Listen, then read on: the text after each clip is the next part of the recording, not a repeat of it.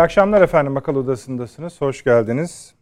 Bu akşamki programımızı elbette Bartın'da maden kazasında hayatını yitiren e, madencilerimiz, vatandaşlarımıza rahmet dileyerek başlıyoruz. Yaralılarımız da var. İnşallah en kısa sürede şifa bulurlar. En çok e, sabır dileklerimiz ve dualarımız da e, ailelerine ve bir daha tabii temenni ediyoruz. Temenni etmekle de ne kadar oluyor bilmiyoruz ama tekrarlanmasın arzularımız var. Onları da programımızın başında paylaşalım. Efendim bu akşam e, bir cümleyle başlayacağız. O cümle hatta okuyayım ben size o cümleyi. Onun üzerinden bir açı geliştireceğiz. Geniş bir açı. Şöyle diyor Avrupa Birliği uzun bir ünvanı var da Borrell'in Dışişleri Bakanı diyeyim ben. Öyle. Joseph Borrell diyor ki Avrupa bir bahçedir. İnsanlığın inşa edebileceği siyasi özgürlük, ekonomik refah ve sosyal uyumun en iyi birleşimidir. Dünyanın geri kalanı ise tam olarak bir bahçe değil.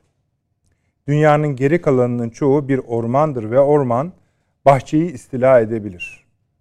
Bahçıvanlar onunla ilgilenmeli ancak duvarlar örerek bahçeyi koruyamazlar. Avrupa'nın ne olduğunu ayrıca konuşacağız bu akşam. Hele şu zamanlarda ne olduğunu özellikle konuşacağız. Ama en çok tabii kibarlık yapmış Borel. Ee, orman demiş. Aslında vahşiler demek istiyor. Jungle demek istiyor. Buradaki büyüklerimize, konuklarımıza, hocalarımıza diyeceğiz ki siz ormandan mı geliyorsunuz? Öyle söyleyeceğiz tırnak içinde elbette. Çünkü laf bizedir. Bahçıvanlar onunla ilgilenmeli. Kimmiş o bahçıvanlar? Onu da bir tartacağız. Konuşacağız. Açılışımızı bunun üzerinden yapacağız. Sonra da Avrupa'yı konuşacağız. Sonra da değil. Bileşeni zaten o. Almanya'da monarşi yanlısı yani dün ve bugün iki ayrı operasyon yapıldı hücre çökertildi. Yani son 24 saatin 36 saatin parçalarını söylüyorum. Geriye doğru gidersek Avrupa'nın pürmelaline ilişkin çok daha fazla şey söyleyeceğiz. İskoçya yeni para birimine geçme hazırlıkları yapıyor. Yani sterlini, bırakarak. Fransa'daki grev bütün tüm ülkeye yayılmış durumda. Önlenemiyor ve daha yayılacağı ortada. Nihayet demeyeyim ilk kez İngiliz hükümeti İngiliz hükümetinde de e, iç savaş başladı. Yani aslında Ukrayna Savaşı'nın baş operatörü saydığımız Londra'da da artık bir hükümet kavgası var. Başbakan'a yönelik operasyonlar yapılacağı söyleniyor. Almanya Başbakanı da yine dün dedi ki bu Avrupa Birliği meselesini biraz genişletmekte fayda var. 36 üyeye kadar çıkalım dedi. Yani bahçeyi büyütecek, ormanlardan biraz alacak. Eh, Amerika'ya bakarsanız da Dışişleri Bakanı Blinken Condoleezza Rice'la hatırlayacaksınız bir röportaj yaptı. Orada dedi ki düzeni değiştirmek istiyorlar. Yani dünya düzenini değiştirmek istiyorlar. Kim değiştirmek istiyor? Niye değiştirmek istiyor? Bu düzenin nesi var sorularında aynı Avrupa konusu içinde ele almaya çalışacağız. Efendim ikinci konu bu ana parçayı tabi uzun konuşacağız onu söyleyeyim. OPEC Plus bir karar almıştı. Bu böyle ufak ufak haberler olarak kendi içinde devinim gösteren, büyüyen, ısınan bir konuya dönüştü. Şimdi e, dün ve bugün bir seri Arap ülkesi hepsi içinde diyebiliriz. Cezayir, Birleşik Arap Emirlikleri, Yemen, Bahreyn, Kuveyt, Filistin, Mısır dahası da var. Tek tek çıkıp açıklamalar yaptılar. Dediler ki biz Suudi Arabistan'ın yanında yer alıyoruz. Bu kararı destekliyoruz. Bu kararın karşısındaki tavırları, açıklamaları da kabul etmiyoruz. Neden yürek yediler? Bu akşam onu biraz konuşacağız. Efendim Ukrayna Savaşı'na bakacağız ayrıca bu akşam. Ee, yenilik var. Yani bakma sebebimiz esasında bu. Bugün Zelenski Ukrayna'nın elektrik şebekesinin %30'unu tamamen yitirdiğini, ısıtma, barınma, elektrik konularında ciddi problemlerin başlayacağını söyledi. Sadece Kiev tarafında değil, askeri tar yani Rusya Ukrayna savaşında da yenilikler var. Onlara da gayret edeceğiz. Bunun dışında e, yeni gelişmeler olarak söyleyelim. Lafarge efendim biliyorsunuz büyük bir Fransız firması, çimento firması. DAEŞ'e yardım etmekten artık öyle söyleriz. Para vermek o demek. ABD tarafından mahkum edildi. Bilmem hatırlar mısınız aylar aylar aylar önce bu konu Türkiye'de ne kadar konuşulmuştu. Hatta Türkiye'nin Suriye'ye yaptığı operasyonlarda terör örgütlerine PKK, YPG'ye yapılan sığınaklarda da aynı firmanın izleri vardı. Şimdi biraz doğru yolu buluyorlar sayılır mı? Muhakkak onda bir sebebi vardır. Bununla ilgili bir seri grup var. Filistin'de 14 grup bir araya geldi efendim. İsrail'e karşı Cezayir'de yine. Cezayir bizim önemli bir partnerimiz esasında. Devam ederim bu maddeleri saymaya ama en iyisi başlayalım. Zamanı kıymetli değerlendirelim, kullanalım. Sayın Avni Özgürel hoş geldiniz. Hoş bulduk. Şeref verdiniz. Profesör Doktor Süleyman Seyfi Öğün hocam İstanbul Ticaret Üniversitesi öğretim üyesi. Hoş geldiniz hocam. Sağ olun. Şeref verdiniz. Doçent Doktor ve Emekli Tuğgenel Sayın Fahri Erenel İstinye Üniversitesi öğretim üyesi. Paşam hoş geldiniz. Teşekkür Şeref ederim. verdiniz. Sağ olun. Paşam bu akşam gelirken bize Amerika Birleşik Devletleri'nin yeni ulusal güvenlik stratejisini getirdi. Şöyle maddeler halinde. Onu da konuşacağız efendim. Bu önemli. Yani hiçbir değişiklik göstermiyorlar diyebiliriz. Yeniler var ama hani bunda ısrar etmeye devam ediyorlar. O bundanın da ne olduğunu konuşacağız. Az çok kestiriyorsunuz elbette. E onların hayrına değil esasında ama kendileri bilirler öyle söyleyelim. Hani abi, Evet. Evet. e, herhalde sen de bir iki kelam etmek istersin. Bu Grizu, Evet. evet. Bir kere şehitlerimize Allah'tan rahmet diliyoruz. Ee, elbette ailelere baş- sabır ve başsağlığı diliyoruz. Ve bütün milletimize başsağlığı diliyoruz. Burada benim dikkatim, yani hepimizin herhalde dikkatini çekmiştir. E, Şu anda mesela AK Parti mecliste bir soru, genel görüşme, soruşturma açıyor biliyorsunuz. Yani soruşturma komisyonu kurulacak. Bu 20 yıllık AK Parti iktidarı döneminde ben benzer bir şey yaklaşım ilk defa burada görüyorum. Yani ne kadar önemsendiğini şey yapabiliriz. İki, e, Cumhurbaşkanımız e, olay günü yani bu şeyin ve hadisenin yaşandığı gün Diyarbakır programını iptal edip e, bölgeye geldi. Vatandaşlarla sohbetinde hatırlarsanız bir vatandaş bir ha- hanım kızımız e, muhtemelen e, şehitlerimizden birinin annesi olabilir. E, Cumhurbaşkanımıza dedi ki benim oğlum burada gaz deşarj oluyor ve bu patlayacak anne ya neyse, demişti. Cumhurbaşkanımız bunun üzerine o talimatı da verdi yani ve ondan sonra söylediği laf hakikaten çok önemli yani her kim sorumlu ise hiçbir şeyi olmaksızın en yani nitekim dört savcı dört beş savcı bakıyor daha olaya soruşturuyor. Ee, yani kim ne kadar sorumluluğu varsa her hepsini e, ortaya çıkaralım dedi. Ben bunun böyle olacağına da inanıyorum açıkçası. Çünkü e, orada bakan da bir hafta önce yani bir hafta on gün neyse önce o kuyuyu o yeri e, ziyaret etmiş. Yani inceleme için olaydan önce yani ziyaret etmiş. Ve Türkiye'nin neredeyse en güvenlikli ve hatta başarılı şeylerinden, iş yerlerinden birisi. Ama sonuç önümüzde. Dolayısıyla bütün bunların hepsinin o açıdan yani e, sorgulanması, tartışılması İnşallah. ve sizin de dediğiniz gibi bir daha bunun yaşanmaması için ne yapılacaksa onun için meclisin buna el koymuş olması fevkalade anlamlı, önemli. Elbette. İnşallah. Bir daha okuyayım abi o şey Evet. getirdiyseniz eğer e, Sayın Borel'in açıklamasını bir izleyicilerimize de Ha, evet. oluruz. Oradan başlayalım. Tamam, oradan Çünkü bu başlayalım. bayağı tartışılıyor. Avrupa'da da Evet. konuşuluyor. Diyor ki Avrupa bir bahçedir. İnsanların inşa edebileceği siyasi özgürlük, ekonomik refah ve sosyal uyumun en iyi birleşimidir. Dünyanın geri kalanı ise tam olarak bir bahçe değil. Dünyanın geri kalanının çoğu bir ormandır ve orman bahçeyi istila edebilir. Bahçıvanlar onunla ilgilenmeli ancak duvarları örerek bahçeyi koruyamazlar. Şimdi bağışlayın tabii ki tırnak içinde söylüyorum ama biz bunları ormanın içindeki insanlar olarak e, tartışıyoruz. Buyurunuz. Yani Yani nedir bunu? Ne aslında demek böyle istilaya uğramış bir bahçeden esasında dertliler. Yani bir taraftan göçmenler geliyor. Hiç alışık olmadıkları ten renkleri bunlarla pek uyumlu olmayan insanlar oraya geliyor. Yabani otlar bitiyor o bahçede.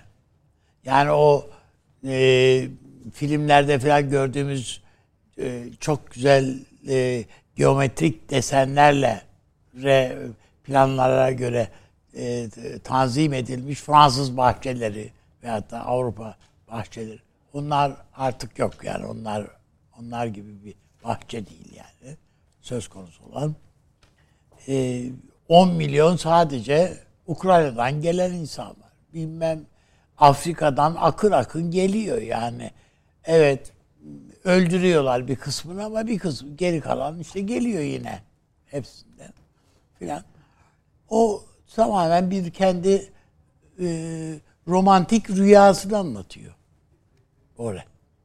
Yani Hani öyle bir bahçe yok. Bu artık. tarifi yani okuduğum bu tarifi göçmenler üzerinden mi anlayacağız? Yoksa Hayır. onların dünyaya Onun dışında da şimdi e, şeyi e, yani bunlar öyle şekillendirilmiş şeylere meraklılar. Yani doğal olan bunları rahatsız ediyor. Kendilerini şekillendirecekler. Anlatabiliyor muyum? Yani bahçede de şeyde bizim e, Fatih Sultan Mehmet İstanbul'u fethettikten sonra Topkapı Sarayı şey yapılırken o zaman demişler yani bu bahçeyi filan işte Avrupa'dan filan şey getirtirelim ya bahçıvanlar var bu işleri filan. Fatih demiş ki hayır. Böylece kalsın.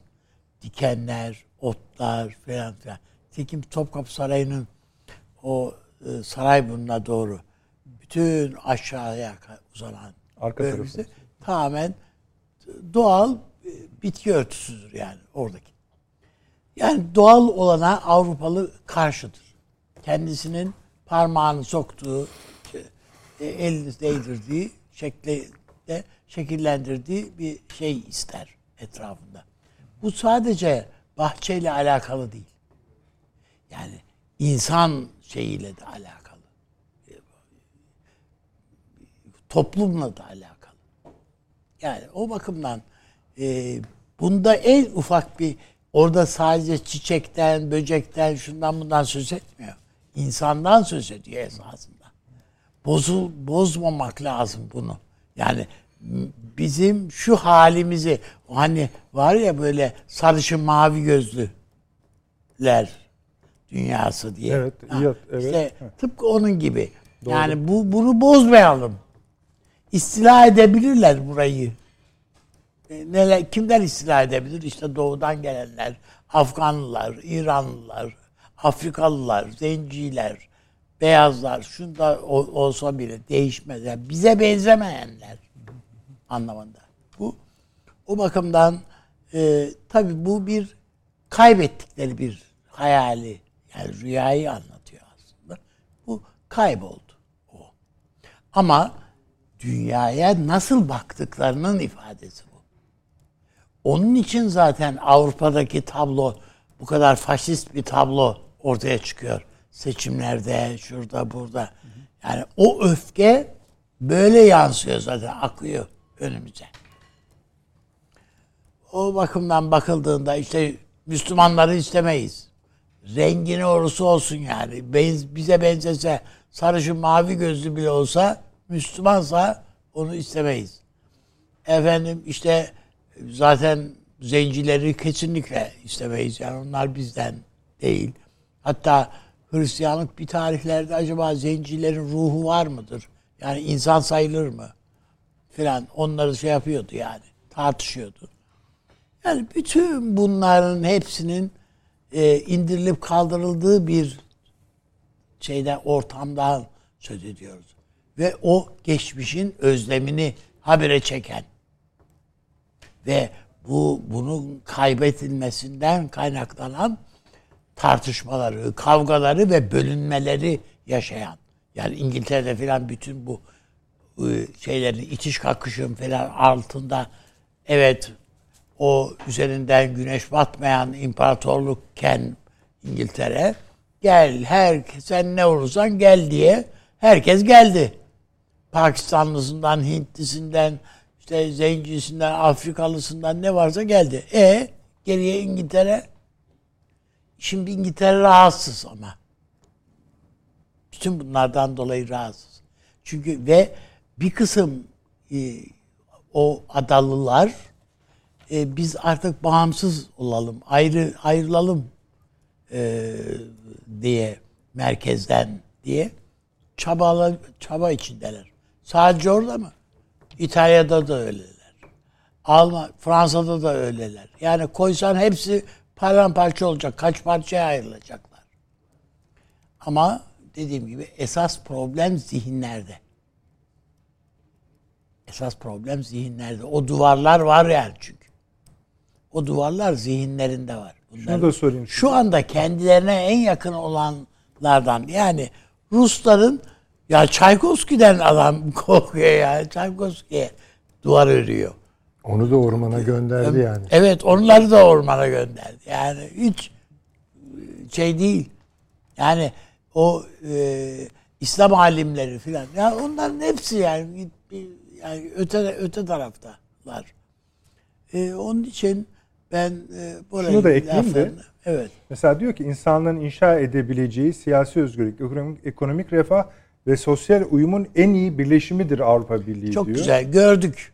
Ne, ne gördük? Yani değil mi öyle? Yani hayır, bu bu o idea hayalle o hayalle Avrupa Birliği'ni şekillendirmek istediler.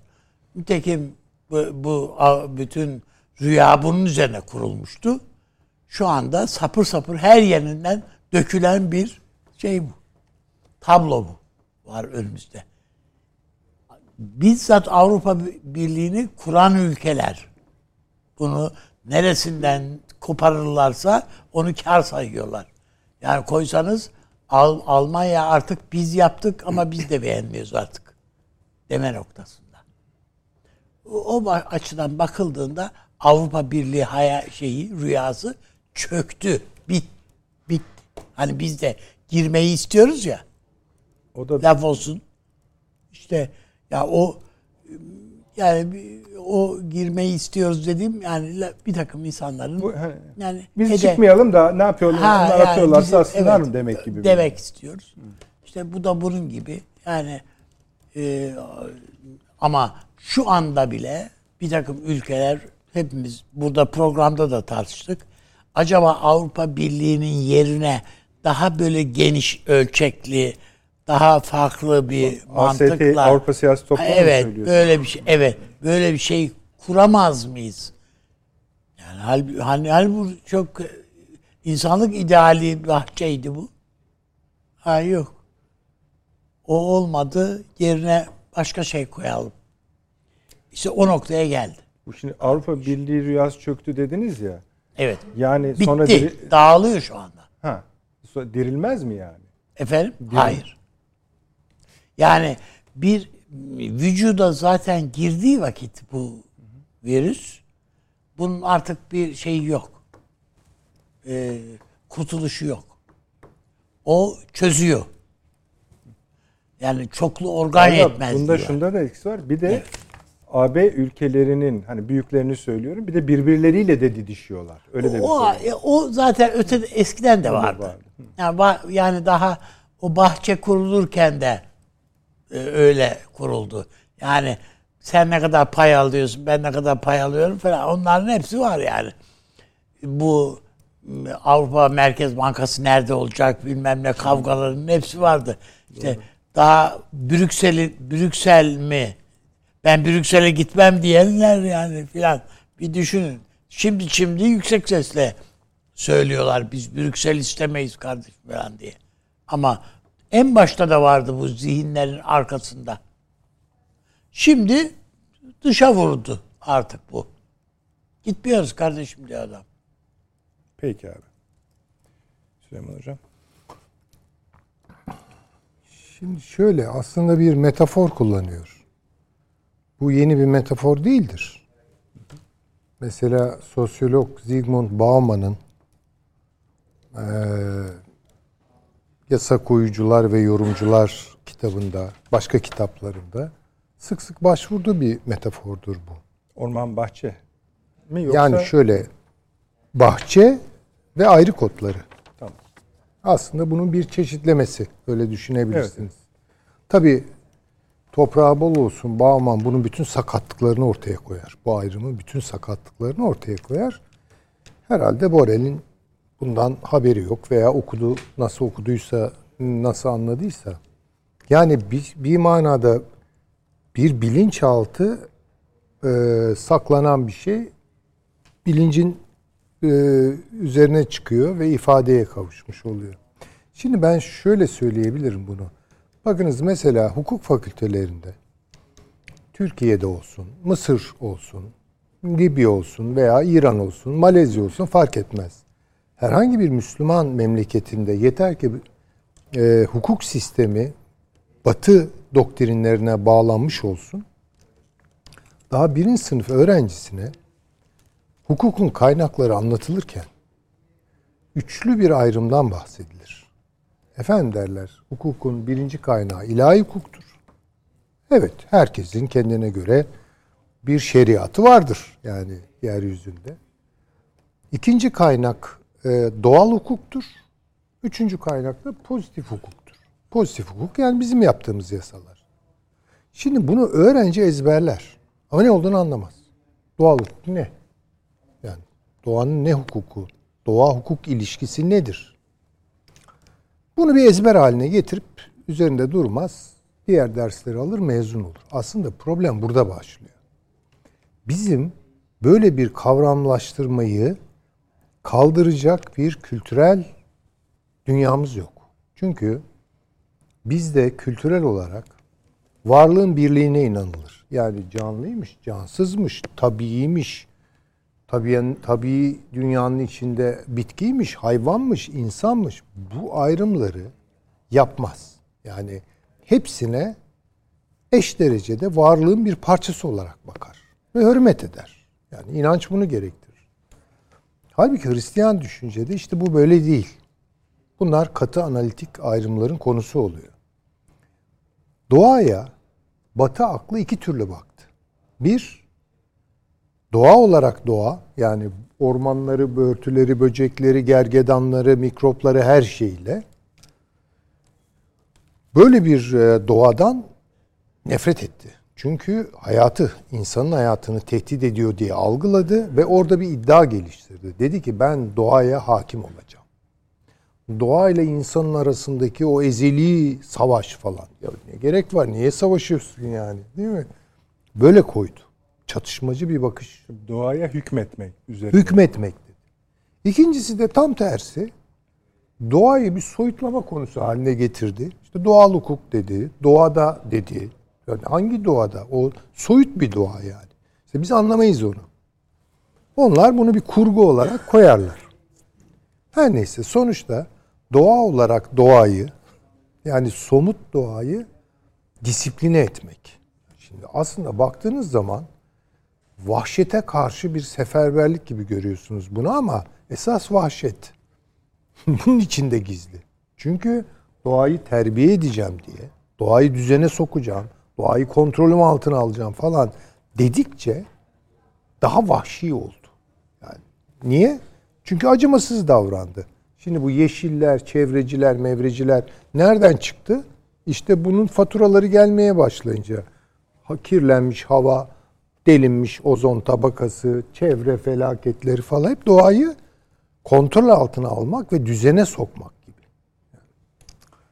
Şimdi dolayısıyla bu düzen fikri yani sadece doğayı kontrol altına almak değil, toplumları da kontrol altına almak, bireyleri de kontrol altına almak. Buraya kadar metaforun analizini yaptınız. Şimdi günlük politikaya indirirsek E şimdi hocam. biraz acele etmeyelim isterseniz çünkü geçiş çok şey olur, Peki. hızlı olabilir izninizle. Estağfurullah. Yani bu düzen fikri üzerine kurulu. Yani düzgün yurttaşlar, kurallara uyan yurttaşlar, yani vahşi taraflarından arındırılmış falan, işte neyse kontrol edilmiş falan. Şimdi bunu başardılar mı? Başardılar. Sanayi toplumunun disipliniyle başardılar. Yasa gücüyle başardılar vesaire. Yani bunu başardılar. Böyle selim, konformist, kurallara uyan yurttaşlar. İşte bunlar bahçenin insanları. E diğer dünyalar diğer dünyalar kaos. Yani orada kurallar varsa bile hiç o bahçenin kurallarıyla filan alakalı. Jungle işte. Yani jungle olarak gördü onu ve vahşi dünya diye, ilkel dünya diye antropolojisiyle, sosyolojisiyle onu küçümsedi. Bunun arkasında başka bir ayrım daha yatıyordu. O çok daha tehlikeli. O bizi işte nazizmlere ve faşizmlere götürür. Tehlike şu, temiz ve kirli arasındaki ayrım. Çünkü kendiniz düzene soktuğunuz zaman bahçedeki börtü ve böcekle mücadele edip efendime söyle bir düzen tutturduğunda temizlemiş oluyorsunuz. E, gayrısı yani dediğiniz gibi jungle e, o temizlenmemiş. Dolayısıyla orası kirli. Bahçede yaşayan insanlar temiz insanlar, dışarıda yaşayanlar kirli insanlar. Şimdi İşte bunu hijyene indirdiğinizde e işte de o öjenik, o- öjenik bilmem ne böyle gider. Bakın 1453'te benim şahsi kanaatim beni bu konuda kim destekler bilmiyorum ama ben Osmanlı İmparatorluğu'nun 1453'te kurulduğunu düşünenlerdenim. Hani evveliyatı hazırlıklardır, süreçlerdir, hazırlık süreçleridir. Bir devlet olarak Fatih'tir kurucusu bence. Yani İstanbul'da devleti inşa etmiştir. 1453 çok değil. 40 sene sonraya gidin. 1492.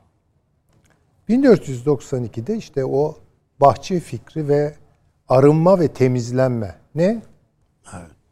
Endülüs'ten Müslümanların ve Yahudilerin atılması. Yani saflık arıyor. Değil mi yani? Güzel. Biz ne yaptık peki? Fatih ne yaptı? Herkesin neye inanırsa inansın. Hangi dine mensup olursa olsun ırzını, namusunu korumaya kefil olmuş bir devlet kurdu. Yani yüzlerce inancı, farklı etnik topluluğu bir arada yaşatacak bir model geliştirdi. Bakın biz 1453'te bunu yapıyoruz. Adamlar 1492'de ne yapıyorlar? Şimdi son etaba geliyorum. Bu fikir tabii çok şey bir fikir. Yani bu Borel'in bundan haberi yok. Yani anladığım kadarıyla Borel çok cahil bir adam. Bu çok anlaşılıyor yani. Cahil.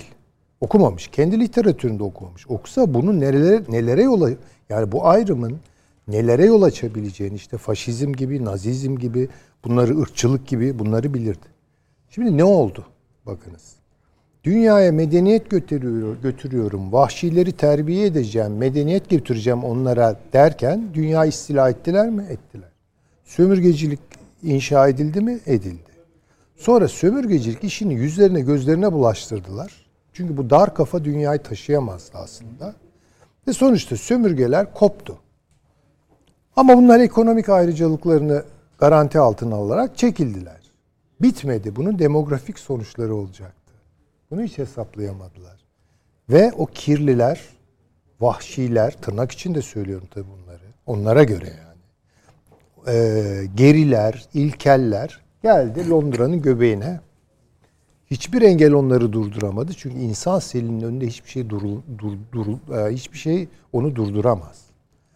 Şimdi bakın kafaları nerede karışık ve bu ayrımı ezberinden bu adam hakikaten kendisini e, şiddetle kınıyorum. Protesto ediyorum. Haberi olmayacak tabii ki. Lanetliyorum hatta bu söylemi. Onu da söyleyeyim. Temiz ve kirli ayrımının yeniden konuşulmaya başladığı bir Avrupa'yı aslında söylüyor. Yani biz bu kirlerden arınacağız. Ama yanıldığı nokta şu. Şimdi bu temiz kirli üzerine yapılan kültürel antropolojik çalışmalarda iki tip kirden bahsedilir. Bir kuru kir. Yani suya tutarsınız kurtulur. Bir de yapışkan kir vardır. İşte şu an yaşadıkları o yapışkan kir. Onların gözüyle söylüyorum. Estağfurullah benim fikrim değil. Çünkü atsan atamıyorsunuz, satsan atamıyorsunuz. İşte 3 milyon Türk yaşıyor. Ne yapacak Almanya bunu? Bir o kadar Rus geldi. Ne yapacak onu? Hadi bunlar bir derece eskidirler, bir şekilde entegre olmuşlar. Ne demekse böyle şık şık tabirleri bulmayı bayılırlar. E şimdi İtalya üzerinden gelen Afrikalılar ne olacak? İspanya üzerinden gelen, Türkiye'de böyle adeta zor tutulan milyonlarca insan. Şimdi dolayısıyla bu meseleye Avrupa'nın söyleyebilecek en küçük bir lafı yok. 1492'de yanlış bir yola saptılar. Bitti. Bu devam ediyor diyorsunuz. Devam ediyor. Hay kendi aralarında devam etti. Bakınız 100 yıl savaşları. 30 yıl savaşları. İşte bu mezhep savaşları. Ya 30 yıl iki mezhep birbirini yer mi yani? Allah aşkına görülmüş şey mi? Çünkü biri ötekine kirli olarak bakıyor. Ha bu ara bunlar yıkanmıyor daha. Yani Avrupa'da banyo kültürü falan çok sonradır da. da var da neyse. Ha yani neyse. Yani bu hiç fiziki olarak öyle bir şey Evet, yok. evet. Zihinlerinde ama bir temiz ve kirli ayrım. Protestanlar Katolik'in gözünde kirli, tersi Protestanlar için. Bunun kavgasını yaptılar. Birbirlerini kestiler. Yani en sonunda şuraya kadar gelebildiler. Yani ya birbirimizi kesmeyelim. Kesecek çok var. Yani, yani işte tabi Irak o ara gidiyormuş. Orada bir milyon insan ölüyormuş falan. Bunlar umurlarında değil. Ya batı bu. Yani batının ne olduğunu bu Borel denilen zat e, şecaat arz ederken Sirkat'in söylemiş oldu. Ben buna Yani Borel'in söylediklerini öne çıkarmamızın sebebi esasında biraz makamıyla ilgili. Tek Avrupa'da o bunları düşünen o değil. Efendim bu kolektif bir şey. Tabii ha onun için. Bakınız yani Mesela ama hı. Bakınız şimdi Yeşillere dedim Yeşiller hani 80'lerde kuruldu bu hareketler. 60'lara götürenler de var ama yani işte Petra Kelly, Gr- Grün Partay falan Evet, diyor mesela birden. Ya aa bak evet. Yani biz doğa soyutlamaları yapmışız. Doğada eşitlik var mı yok mu? Ee, Doğada hukuk nedir falan postüle olarak doğayı konuşmuşuz. Ve bunu da böyle acayip bir abartının konusu haline getirmişiz. Bütün her şeyi o postülü üzerine kurmuşuz. Ama o ara doğayı mahvetmişiz. Dediler. Yola çıktılar. Aferin. Tebrik. Yani alkışlayalım. Şimdi neredeler bunlar? Avrupa'da Yeşiller ne yapıyor? Neden bahsediyor? tabii tabii. Hayır. Savaştan bahsediyorlar. Silahlanmadan bahsediyorlar. Şundan bundan. Nükleer. Nükleer diyor. Bak söyleyeyim Şey Hocam, konuştu. Geçen programda da Greta'yı çok küçümsemiştim. Çok haklısınız ben. O çıktı söylediği Greta'yı zaman yani. Tabii o ki. çıkıp söyledi mi söyledi. İş Bence bitti. ondan sonra Yeşillerin siz 100 yıllık analizini Bitti. yapsanız hiçbir işe yaramaz. Bakın aynı yer, aynı iklime döndüler. Tabii. Diyorlar ki Rusya'dan kurtulma dedi. medeniyetimizi tehdit ediyor. Rusya. Kim bunlar? Vahşi Ruslar. Öyle Daha mi? yeni Peki. şu, e, Alman şansölyesi dedi ki devam edeceksiniz nükleerleri dedi. İki kısa sorum daha var Süleyman Hocam. Buyurun. Tam da istediğimiz nokta buydu. Yani Avrupa'yı bu, bunu bu paragraf üzerinden yapmak. Birincisi şu. Bahçıvanlar kim? İşte bahçıvanlar efendiler. Ha, ayrıca bir yeri işaret etmiyor mu? Hayır, bahçıvan aynı zamanda evin sahibi. Ha, öyle mi? Tabii ki. Sanki bu daha dışarıdan bir şey Ha, kendi tabii geldi. iş bölümü içerisinde olabilir. Yani kendi işçi sınıfını kastediyor olabilir bahçıvan olarak. Bilmiyorum. Ama fark etmez. Yani bunlar yani biz büyük bir medeniyetiz. Bizim medeniyetimiz dünya medeniyetini temsil ediyor. İnsanlığın en ileri e, formülleri bizde. Gayrısı önemli değildir diyen bir üstünlük fikri üzerinden de bunu sürdürüyorlar. Yani dolayısıyla her üstünlük fikri ister istemez efendi getirir. Öyle değil mi yani? Gayet. Üstünlüğü siz kontrol edemezsiniz ki o duyguyu. Sorun orada zaten. Yani ne kadar etmek isteseniz bile Öyle. bir süre sonra efendi gibi davranırsınız.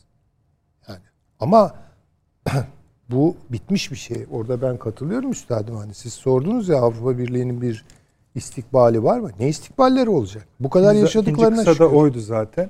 Şöyle yapmıyoruz değil mi Süleyman Hocam? Hani biz kendi durum yani ormanın vahşiliği içinden bakıyoruz ya oraya. Acaba yanılmayalım. Hani Avrupa'nın şu anki durumu bizim gördüğümüz gibi mi? E, tabii ki öyle değil Tamam. mi yani? Ve aklı başında Avrupalılar elbette var. Bunu gören Avrupalılar da var. Yani Avrupalılık fikrinin iflas ettiğini, çünkü çünkü çok yanlış kurulduğunu söyleyen bir koca sosyoloji literatürü var. İşte otursunlar Bauman'ı okusunlar. Otursunlar Jean Baudrillard'ı okusunlar.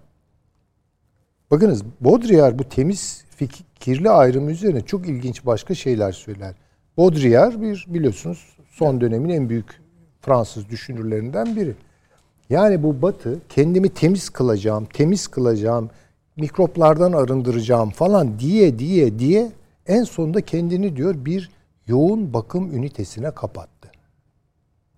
Ama bilmiyor ki diyor en tehlikeli ve başa gelmez virüsler doğum şeyde e, yoğun bakım ünitelerinde. Ki doğrudur da yani. yani ne kadar zekice ve ne kadar e, kavratıcı bir şekilde söylüyor toprağı bol olsun. Peki. E bunları okuyor mu Borel acaba? Bunların haberi yok. Biz okuyoruz tabii. Eyvallah. İşte Jungle'lar onların okumasına ihtiyaç yok. Biz okuyoruz onu. Tabii. Hani bu bir de şöyle çok özür dilerim bir şey daha söyleyeyim de hani biz bunları söylediğimiz zaman şöyle bir algı doğuyor. Ya bu işte Batı nefretini kusuyor. Kendini yüceltiyor. Hayır ben kendimi yüceltmiyorum. Bizim de dünya kadar sorunumuz var. Hayat zaten sorunlu bir şey.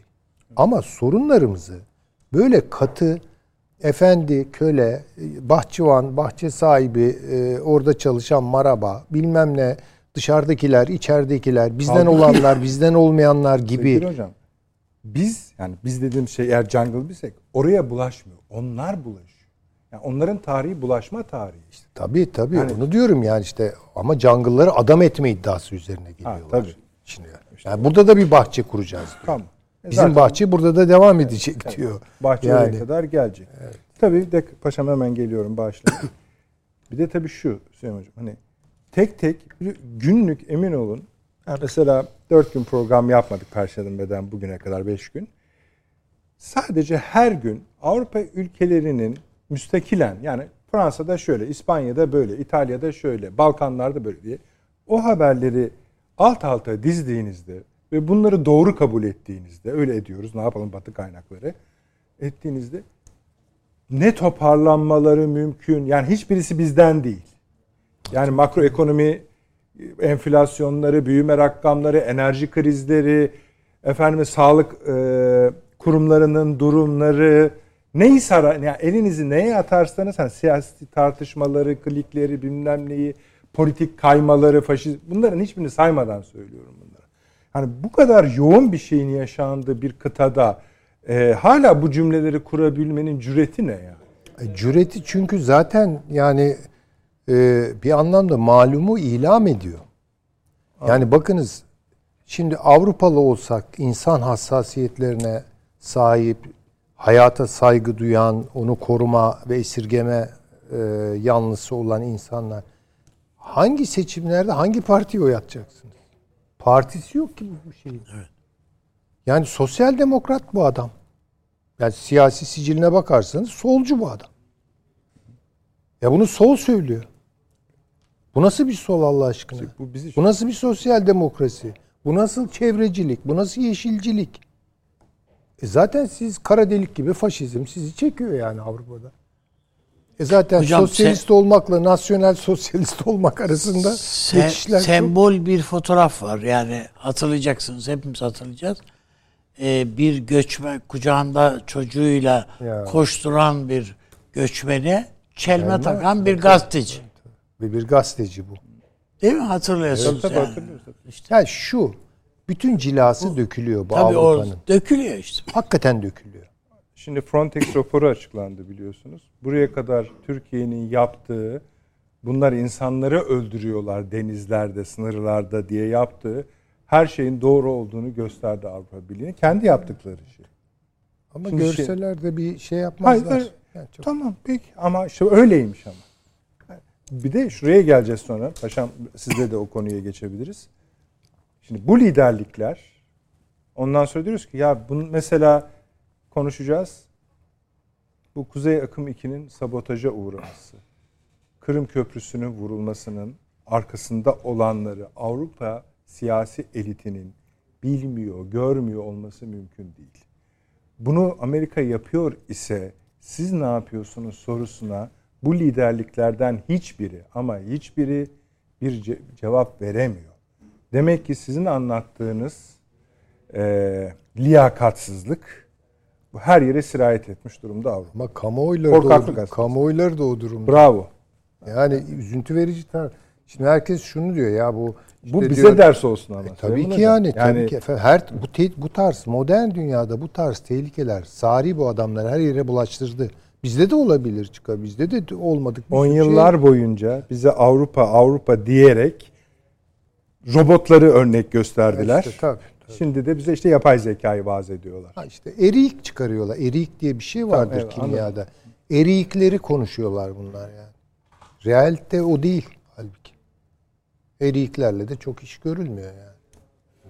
Paşam buyurunuz. Süreniz de bol, da Ee, Şöyle bol. bence e, Borel e, burada üç yere önce e, onlara ifade edeyim. Onun temelde dayandığı her ne kadar o kitap belki bakmamış da olabilir ama önce Fukuyama'nın tarihin sonu ve son insana bir bakılacak. Oradaki liberalizm ve demokrasiyle ilişkin e, kalan ülkelerin ve diğer ülkelerin batıyla e, ilgili bu değerlerden giderek uzaklaştıkları.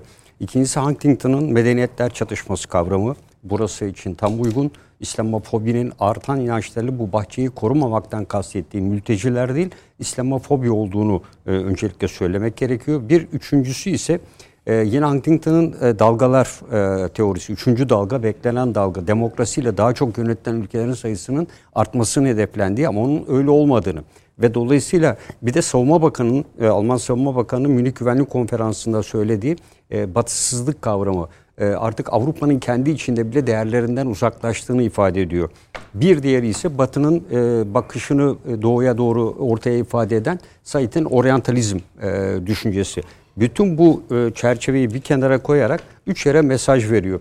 Bir, e, Avrupa Birliği ülkelerine özellikle e, Rusya-Ukrayna krizi sonrası enerji konusunda ortak bir e, fikir üretememeleri, e, enerji birliği 2015'te aldıkları bir kararı hayata geçirememeleri, Avrupa Birliği'nin kendi güvenlik mimarisi oluşturması konusunda çok geride kalmaları ve Avrupa Birliği'nin kendi içinde işte en son Macaristan'a verilen bazı fonların kesilmesi, Bulgaristan'ın e, enerji konusunda biraz daha yeni hükümet değişikliğiyle farklı düşünmesi, Slovakya'nın vesairenin hazırlıksız olması bu enerji konusunda e, Avrupa Birliği'nin e, içinde ciddi bir takım e, eleştiriler ve Avrupa Birliği'nin kuruluşundaki temel ilke ve değerlerden uzaklaşmayı işaret ediyor. Birinci mesaj buraya.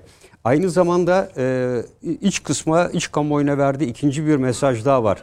Aşırı son seçimlerde seçimleri kazanan aşırı sağın giderek hakim olduğu bir Avrupa'ya doğru gidişin başladığını, bunun demokrasinin olabildiği kadarıyla en salt unsurlarla olduğu Avrupa ülkelerinde bile bu dönüşümün yaşandığını ve bunu aynı zamanda Nazizm ve benzeri aşırı e, uçların giderek hortladığını, e, bunun da Avrupa'nın Batı ile ilgili değerlerinden giderek uzaklaştırdığını ve e, Avrupa'nın kendi içinde terör ve benzeri güvenlik soruların giderek arttığını, kendiniz lüks bir sitede otururken böyle bir benzetme etrafınızda eğer e, ge- varoşlar ve gece konular varken siz kendinizi diyor o güven site içerisinde ne tedbir alırsanız alın güvenlikte hissedemezsiniz.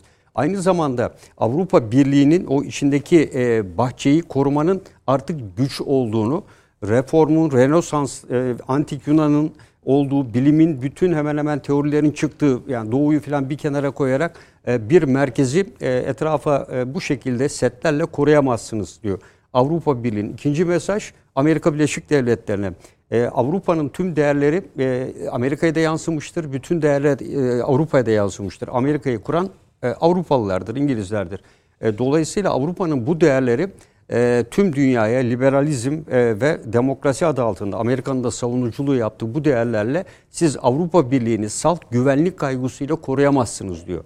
Dolayısıyla diyor bu e, içine güvenlikle ilgili yaptığınız zaman işte değişik ülkelerden değişik askeri güçlerin vesaire gelmesiyle değişik müdahalelerle bu yapının da giderek kendi özgün değerlerinden uzaklaşmaya ve Amerika Birleşik Devletleri'nin etkisiyle de Avrupa Birliği içinde ciddi fay oluşmaya başladığını e, görüyor. Yine burada Avrupa, Minsk anlaşmalarıyla bence Avrupa Rusya-Ukrayna savaşı üzerinden e, Amerika Birleşik Devletleri'ne Ukrayna savaşının sorumlusu Rusya'yı dibimizde baş devam eden Senden on binlerce kilometre uzakta bir savaşı başımızda bırakarak bir güvenlik hattı sözde ulaşarak Ukrayna'ya sürekli yardım, bizi de yardım yapmaya zorlayarak orada oluşturduğum Polonya üzerinden geçen bir hatla Avrupa'yı tam bir güvensizlik konumuna soktun. Dolayısıyla buraya ördüğüm bir duvar Avrupa'yı korumaz diyor, koruyamaz diyor.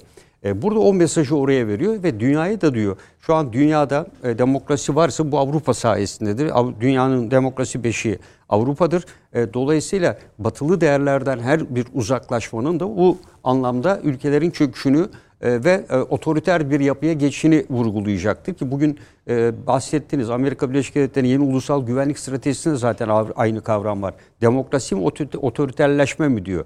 E, buradaki e, bence en önemli konu bu üç yere verdiği e, mesajlar e, gidiyor. Diğer taraftan tabii tarihin sonu ve son insanla Fukuyama'ya da burada e, ben gönderme yaptığını düşünüyorum. E, çünkü burada da e, özellikle e, Fukuyama Hegel'den etkilenen bir isim. Yani Hegel ne demişti? Prusya devleti kurulduğunda dünyanın sonu geldi dedi.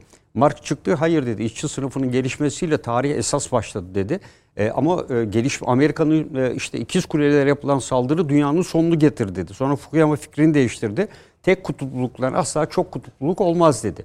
Yani Çin'in gelişmelerle fikirlerini tekrar değiştirdi. E, buna baktığımızda e, Avrupa Birliği'nin bütün ülkelerinin başta Almanya olmak üzere bahçelerini zaten koruyamadıklarını ve ekonomik anlamda tam anlamıyla Çin'in hegemonyası altına girdiklerini görüyoruz. Yani bakın 4-5 Kasım'da Almanya e, şansölyesi Scholz nereye gidiyor? Çin'e gidiyor. E niye Çin'e gidiyor? E, çünkü daha evvel Tayvan'a yaptığı açıklamalar ve akabinde Japonya'ya gitti önce.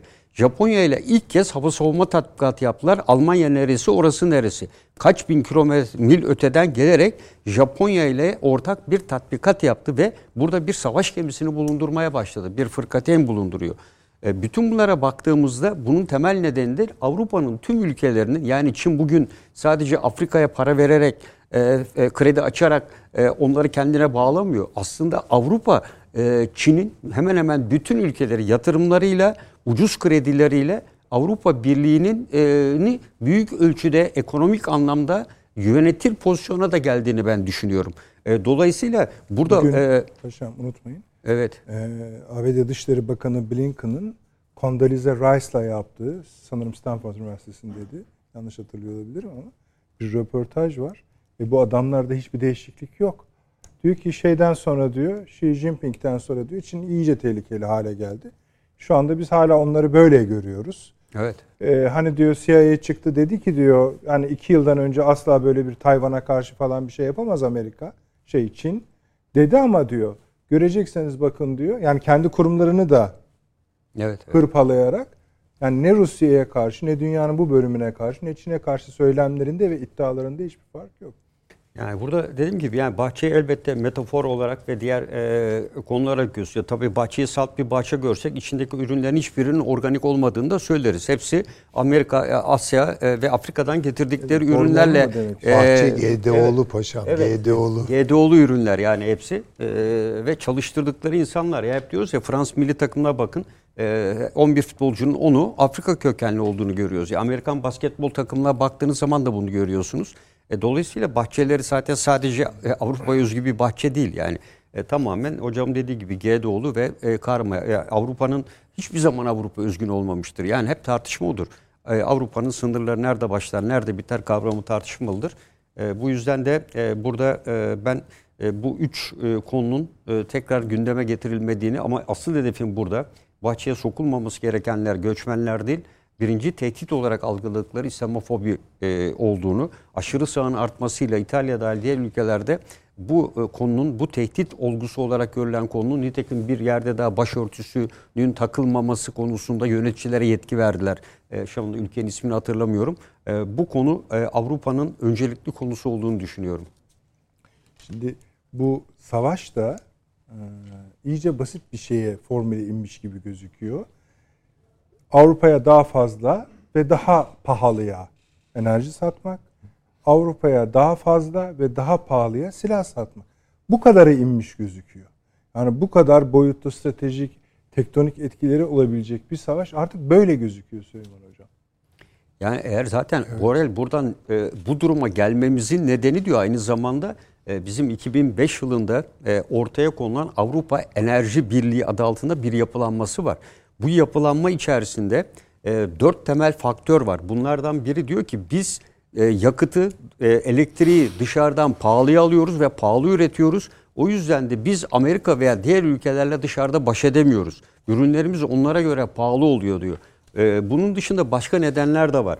Ve en önemlisi diyor ki bizim yeteri kadar depomuz yok. Hep kuzeyde depolar var ama İtalya, Fransa, Akdeniz bölgelerinde depolarımız yok. Üçüncüsü diyor orta koridoru yani Türkiye'ye gerekli önem ve desteği vermeliyiz burada diyor. Ve oraya baktığınız zaman eğer diyorlar ki son analizde onun üzerine eğer Avrupa bu enerji konusunda mutabakata varsaydı bugün diyorlar Rusya enerji kozunu oynayarak Ukrayna Savaşı'na giremezdi şeklinde yorumlar da rastlanabiliyor. Çünkü girdiği zaman elindeki en büyük koz olan iki şey var. Nükleer silahları ve enerjisi. Enerjiyi batıya karşı koz gibi kullanıp onları tam anlamıyla karşısında durduracağını düşünüyordu. Dolayısıyla Avrupa'nın enerji birliği konusunda adım atamaması aslında Avrupa'nın çöküşünün ilk sinyaliydi. Her ülke e, ama o rapora baktığınızda, bütünü okuduğunuzda hakikaten de o tarihte o raporu yazanların Ukrayna-Rusya savaşının sonrasında olacakları çok ciddi analiz ettiklerini görüyorsunuz. Avrupa'nın enerji konusunda içine düştüğü bu durum orada satır satır yazılmış durumda. Ve Avrupa bu yüzden zaten güvenlik mimarisinde de aynı durum var. Bu yüzden zaten birliğini kaybetmiş durumda diyoruz. Macaristan ayrı tarafta, Çekya ayrı tarafta, Polonya Avrupa'nın yeni lideri olma peşinde gidiyor. Öbür tarafta bakıyorsunuz Bulgaristan'da boyuna iktidar değişiyor. Ee, bir türlü e, çünkü Rus yanları var vesaire değerleri var. Ee, ve e, Avrupa içerisindeki bu dengelerde işte İtalya'da e, bir aşırı sağdan bir e, kadın başbakan oldu yani lider olarak. E, bu diğer ülkeler de bunu e, takip edebilecektir ki İsveç gibi bir ülkede bile e, benzeri olaylar var. E, bu yüzden e, bu bahçeyi korumak öncelikle liberalizm ve demokrasinin korunması anlamında atıfta bulunuyor. Avrupa Birliği'nin temel felsefeleri de bunlar. E, bunun e, buna etki edecek olan tüm tehditler ne olursa olsun her birinin e, etkisiz hale getirilmesi yani duvarla bunları e, koyamazsınız veya koruyamazsınız şeklinde değerlendiriyor. Peki çok teşekkür ederim paşam. Yalnız bir de tabii savaş, şimdi mesela biraz önce Rusya Savunma Bakanlığı açıklama yaptı. Diyor ki artık yani söylemeye de gerek yok. Batı tarafından da Doğu tarafından da gelen savaşa ilişkin bütün açıklamaları biz rezervle karşılıyoruz. Ama sonuçta ne kadarını kırparsanız kırpın bir gerçekliği var. Günlük bin kayıp veriyor Ukrayna dedi. Sanki hani biraz sonra geçeceğiz ama en azından bir girizgah olsun. Rusya e, şeyi sanki savaşın formülünü değiştirmiş gibi gözüküyor şu anda. E, tabii yani bunun e, kışa girilmek üzereyken de bahsettiğiniz girişte yani enerji e, tedariğinin yüzde otuzunun e, şu anda eksik kalıyor. Bu ortamda e, yok olan santralleri kış mevsimine girerken yeniden imal edip yeniden e, ulusal e, ulusal hatta vermek çok ciddi problem. Yani burada aynı zamanda doğalgazın da kesik olduğunu düşünüyorsunuz. Elektrik hatları kesik vaziyette. E, bu kış Ukrayna için e, bence e, tamam veya devam konusunda işte ciddi söyledik. bir... Bu, evet. bu kış onların aslında en hafif kışı olacak. Öyle söyleniyor. Yani e, savaş devam ederse. Ukrayna evet. açısından daha da zor. Çünkü e, Ukrayna e, yandı, yıkıldı, köprüler gitti, enerji sistemleri gitti. En önemli nükleer santralden Zaporijye gitti. Santral Rusların eline geçti. E, onun dışında bu nükleer enerji santrallerinin %30'u gibi bir de önemli nükleer santralden üretilen enerjiyi de buna eklemek gerekiyor. Dolayısıyla %40-50'lere kadar varan bir orandan söz edebiliriz. Bu enerji sadece sivil halkın ihtiyacı değil, askeri birliklerin ihtiyacı için de geçerli. Yani bütün şu anda sistemlerin hiçbiri lityum bataryalarla bilmem ne gibi sonsuza kadar enerji kullanamıyor. Her biri için sistem gerekiyor, şarj gerekiyor.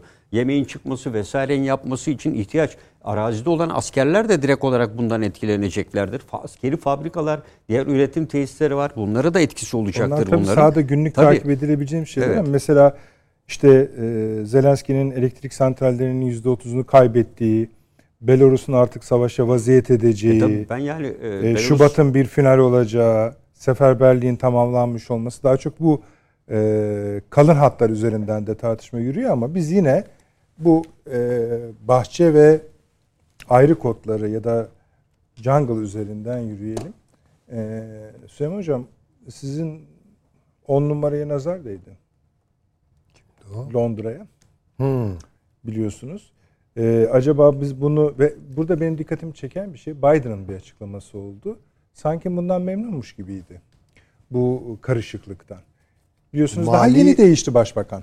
Mali meselelerin Mali maliyede eee, bir yanlış uygulama yapıldı. o Maliye emeklilik Bakanı. fonlarıyla ilgili Evet, vergiler indirimi yapılacak dendi. Bu o kadar kötü çuvalladı ki yani pound büyük değer kaybetti vesaire. Ee, yeni atanmış Maliye Bakanı görevden gitti. O da yetmedi. Partinin ileri gelenleri, onları gözümüzde canlandırabiliyoruz herhalde. Nerelerde oturduklarını, nasıl konuştuklarını. Ee, başbakan'a gidip yani daha çiçeği burnunda başbakana gidip yani gidersiniz getirdi. Biden'ın da bunu hafif hafif. Ama sonuçta şu. İngiltere'de Avrupa gibi ekonomik kriz yaşıyor. Onun da problemleri var. Ve Rusya savaşın biliyorsunuz bir numaralı aktörü. E oraya da sirayet etti artık. Avrupa konuşuyoruz, bahçe konuşuyoruz hala. Diğer ülkelere de geleceğiz. Buyurun. Evet, estağfurullah. Ya İngiltere'de bu gidişat bence çok e, bir şey getirir. Yani yeniden Demir Lady diyebileceğimiz hani bir süreç var ya. hı. Demir Lady'yi doğuran e, süreci getirebilir. Yani bir kere İngiliz aklını bu kadın temsil etmiyor. Etmiyor işte. Kadın o olsun olmasın diyecektim tam. Yani belki bu şeye karşı ne diyelim ona e, şimdi şöyle bir şey var. Müesses akıl daima böyle parlamento gibi zeminleri bir yerden sonra gevezelik mahfili mahfelleri olarak filan görür. Ya bu tehlikeli bir bakıştır yani onu onayladığımı söylemiyorum ama e, yani bir bakıma belki onu bir son perdeye taşımak iyice rezil edip oradan müesses nizamı yani İngiliz İngiltere Anglo-Sakson müesses nizamını temsil eden yeni kadrolar gelir yani. Gelir. Yani ümidini kaybetmiyor. Ay şu an mı ümidi ümitsizliklerinin sonucudur tabii o. İngiltere Yani açısından ama. Bu İngiltere'yi kurtarmaz onu söyleyeyim. Ne demek bu? Yani, yani onu söylüyorum bir kere İngiltere'nin Amerika Birleşik Devletleri ile beraber merkezini oluşturduğu bir dünyanın genel problemleri bunların üzerine geliyor. Şimdi o kurtarmaz dediğiniz Evet, anda o finans ABD'yi işte. de için almış oluyorsunuz. Elbette tabii. Yani şimdi bu farklı bir akıl mıdır zaten yani? Bu Anglo-Sakson akıldır. Anglo-Sakson akıl dediğimiz akıl işte ve şeyle başla yani adanın ortasına çizgi aşağısıdır yani oradaki akıldır. Çok zorlarsanız şeye kadar götürürsünüz. Bunu e, Almanya'ya kadar köken olarak götürebilirsiniz. Bu yeni bir alışımdır o adadaki Alman aklının başka yani Cermenlerin başka şeylerle katışmasından da o. Yani Anglo-Sakson denilen akıl aynı zamanda Amerika'yı kuran akıldır. Yani büyük ölçüde. Onun için mesela başka akıllar, Katolikler, Latinler falan bunun içinde istenmez yani. Öyle bir şey var. Onun için hani kopmaz bir bağ var onların arası, aralarında.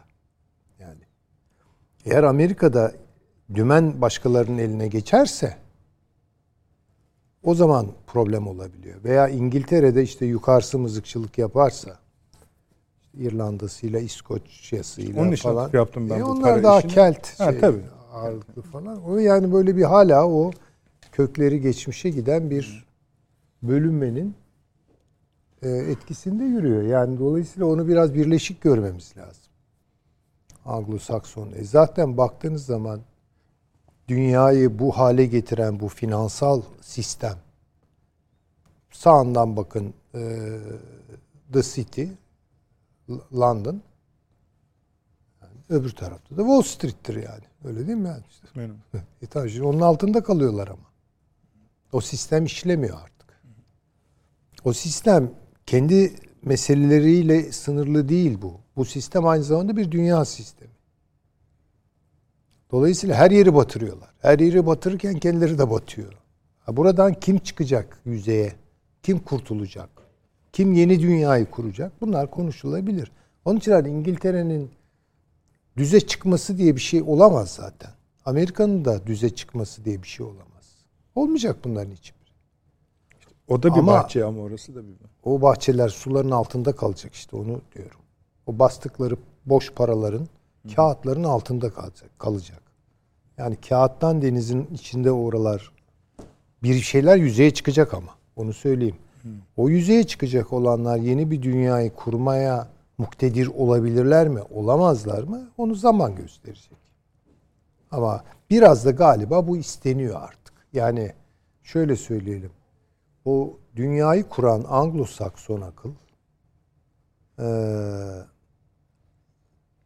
mevcut dünyadan da vazgeçiyor. Çünkü artık sorun çözemiyor. Yani krizlerini aşamıyor. Fakat bir de direnen bir grup var hepsinin içinde. Yani kendi masalarında bir direnen grup Ya var. var tabii ki. Bu her Ama zaman yani olmuş okumanın esasında. ne kadar geniş bir okuma veya Yapıldı, değerlendirmenin ne kadar geniş bir değerlendirme olduğuna bakmak lazım. Yani ağırlıklı olarak Lidyalılardan beri hipotetik olarak dünyayı paranın sahipleri büyük ölçüde değil mi yani? Kontrol ediyor. Şimdi o paranın sahipleri bir yerde bir, bir şey yaptılar. Paranın hacmini anormal bir şekilde arttırdılar.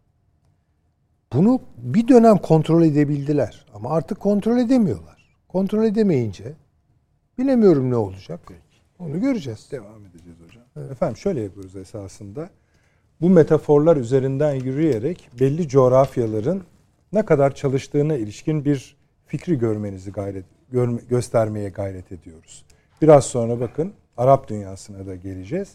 Nihayet bunlar tamamlandığında da Türkiye yüzyılı kelimesinin cümlesinin içini altını sütunlarını doldurabiliyor muyuz dolduramıyor muyuz nihayetinde bunları konuşacağız. Bakın Türkiye'nin yüzyılı değil Türkiye yüzyılı. Yani Türkiye'yi bugüne kadar çelmeleyen, tökezleten ne varsa onları edilgen kılan bir tariftir bu Türkiye yüzyılı. Ama ilk önce dünyanın ve bölgemizin şartlarını iyi tarif etmek gerekiyor. Bir reklam aramız var. Tam süresini de söyleyeyim. 6 dakika 30 saniye efendim. Hemen dönüyoruz yani. Akıl Odası devam ediyor efendim. Şu önemli konuyu bağlamak üzereyiz. Bağlamak derken de daha bakalım ilk aşaması efendim Kasım ayının ikinci haftası, birinci haftası, ikinci haftasında bitecek. O zaman elimizde bir de veri olmuş olacak malum Amerikan seçimleri. Bir de Ukrayna savaşı var. Onun sonucu da öyle. O da Şubat'a göre. Uzmanların görüşü öyledir, değildir, biter bitmez bilmiyoruz. Ama biz bu faslı yani şu. Ee, Avrupa ve Amerika Birleşik Devletleri ben Anglosfer diyorum. Bunların gidişatı gidişat değil. Genel kanaat bu. O, yani genel kanaat o. Şimdi Avni Bey ile devam edelim. Bu konuyu bağladıktan sonra da artık e, Arap dünyasına, Orta Doğu'ya yani altımıza geçeceğiz efendim. Avni Bey, Önce Fark- şunu bir bağlayalım işte hocam. mesela onu söylüyorum zaten. İngiltere ile ilgili. Tamam, orada tabii tabii. söyleyeyim. İngiltere hay hay. Tabii de Erkonon başka ülkelerden de bahsedebilirsiniz. Bakın hala İsveç, Finlandiya Kafi. İsveç tutturuyor hala. Ben bir şey yapmadım. Ben de Türkiye ile anlaşmama sadığım vesaire ama çatır çatır da orada terör örgütünün eylemleri devam ediyor. Bunun üzerine de konuşabiliriz ama şuna çözmeye çalışıyoruz. Bir Avrupa'nın bütünündeki krizi Avrupa siyasi eliti göremiyor. Evet. Veya diyebilirsiniz ki efendim bayağı da görüyorlar da Amerika'dan korkuyorlar. Eko- ekonomi e, krizi boyuna kadar gelmiş durumda. Kımıldayamıyorlar. İşte enerjiyi hatta geçen gün geçen gün de değil dün bu konuda uzman bir arkadaş dedi ki 260 dolar seviyesindeymiş spot piyasada 3 yıl önce şey e, doğalgazın 1000 metreküpü. Savaş sırasında 3000 metreküpe 3000 dolara kadar çıkmış. Bugün de O zaman 1500 dolar kadar 1500 dolar 1400 1500 dolar seviyesinde. Bunu çatır çatır ödemeye devam ediyorlar silah kısmı hariç. Çatır çatır ve sorduğunuz zaman da ya kardeşim size bak buradan gaz verelim. Hayır efendim biz almamaya devam ediyoruz. evet. Bu Feda hani- olsun. Efendim? Feda olsun. Feda olsun. İyi güzel. Şimdi siz buradan bunların çıkışını görmediğinizi söylediniz. İyi de bu yuvarlandıkları yer ikisi birlikte yuvarlanıyorlar. Farkında değiller. Bunu söyleyen Amerikalı ve Avrupalı uzmanlar yok mu? Var. Süleyman Hocam işte atıf yaptı. Ama günlük gazetelerinde bunları yazanları da okuyoruz. İngilizlerde de okuyoruz, Amerikalılarda. Maşallah hiç yerlerinden kımıldama yok. Bu hali söyleyin bize.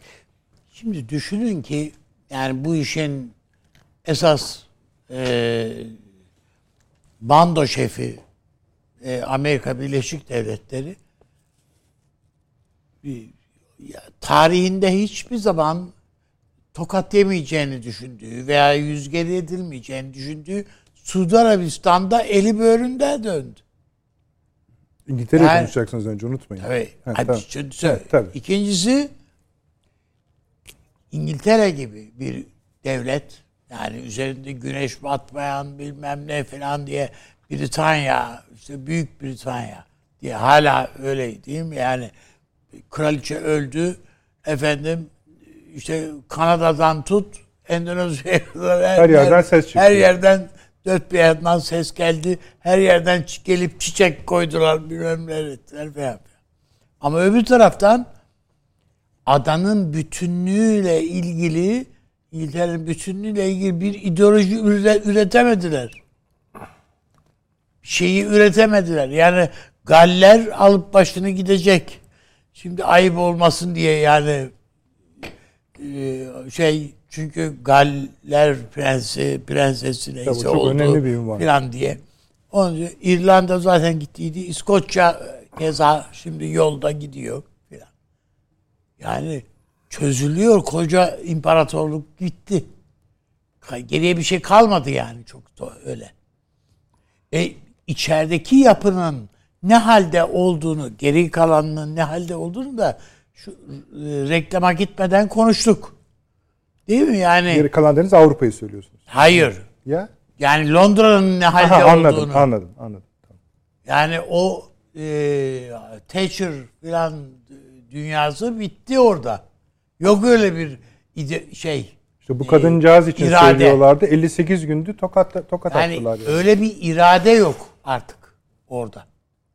Onu temsil edecek bir şey yok.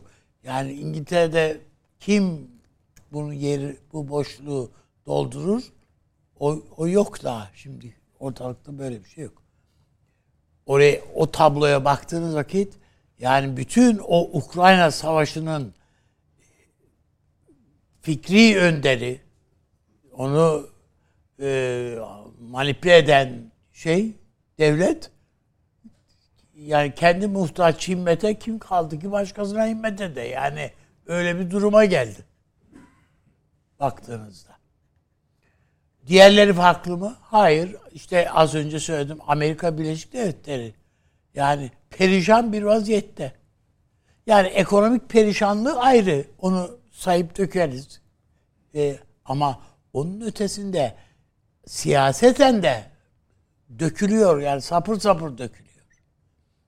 Ya, maazallah zaten düşünebiliyor musunuz? Suudi Arabistan'ı suçlama sebebi niye sen petrolü kıstın da yok bilmem ne ettin fiyatlar arttı da bilmem falan bu değil.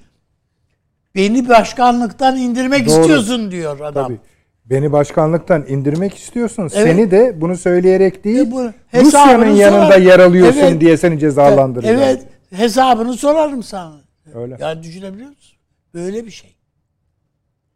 Yani baktığınız vakit e, yani hem Avrupa'nın tablosuna baktığınız vakit Macarlardı, şuydu, buydu falan. Yani kafa tutan tutana.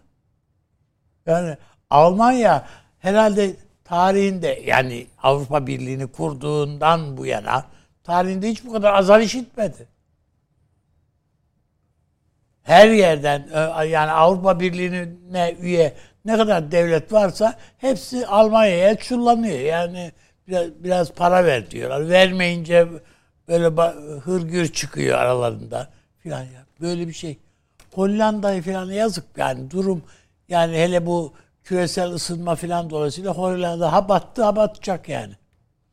Sular bir 10 santim daha yükselse de, toprak arayacaklar kendilerine.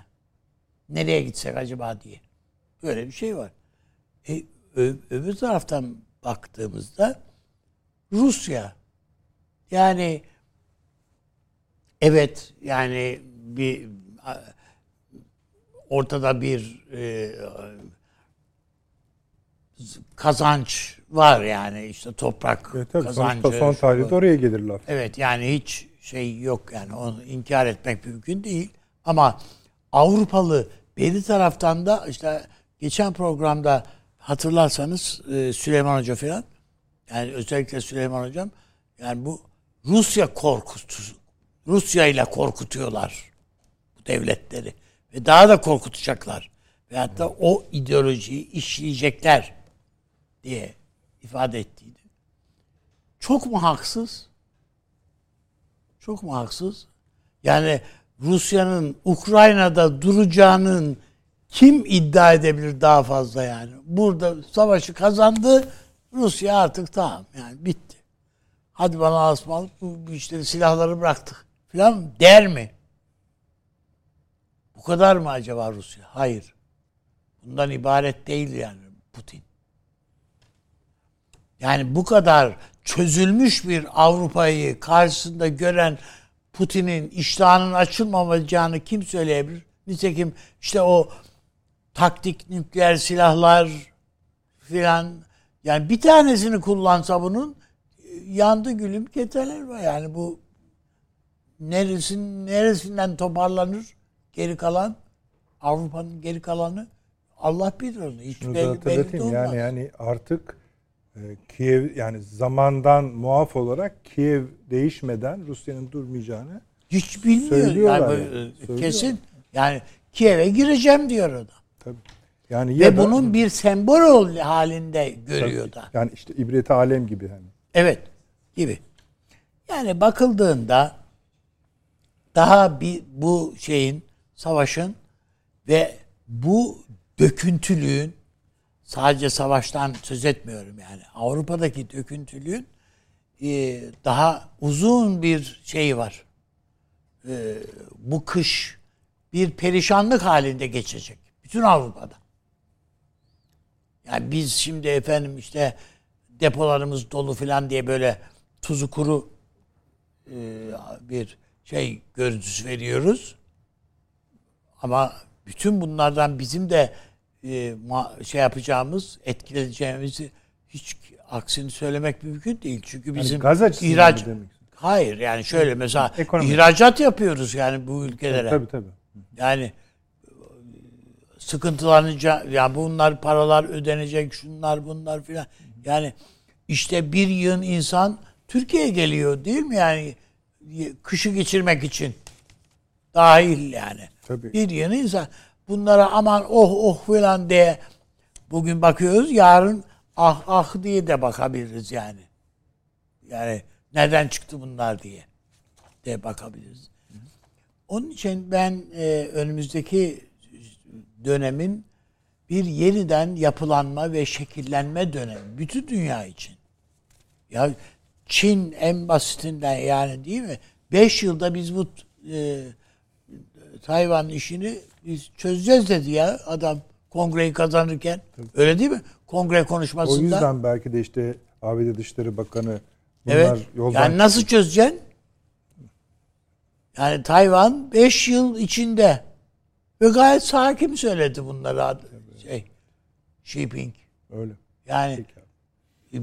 bütün o bölge de taşlar yerinden oynayacak demektir. Ben tamamına yani Rus e, bütün sadece Avrupa değil, sadece Amerika değil.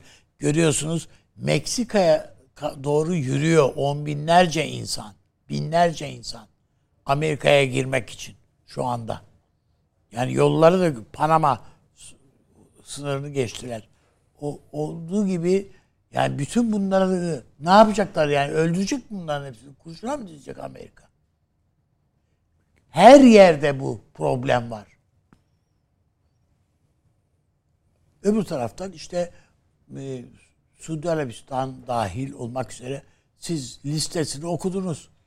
Çok memnun kalmış herkes Suudi Arabistan'ın arkasında bütün petrol üreten ülkeler.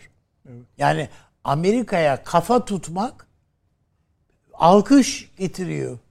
E çünkü kan kokusunu aldı. Yani İşte alıyor- tamam alıyor işte e, ama e, Amerika'nın artık o ö, yani şey yapılamaz e, efendim engellenemez olduğunu e, şeyi yıkıldı.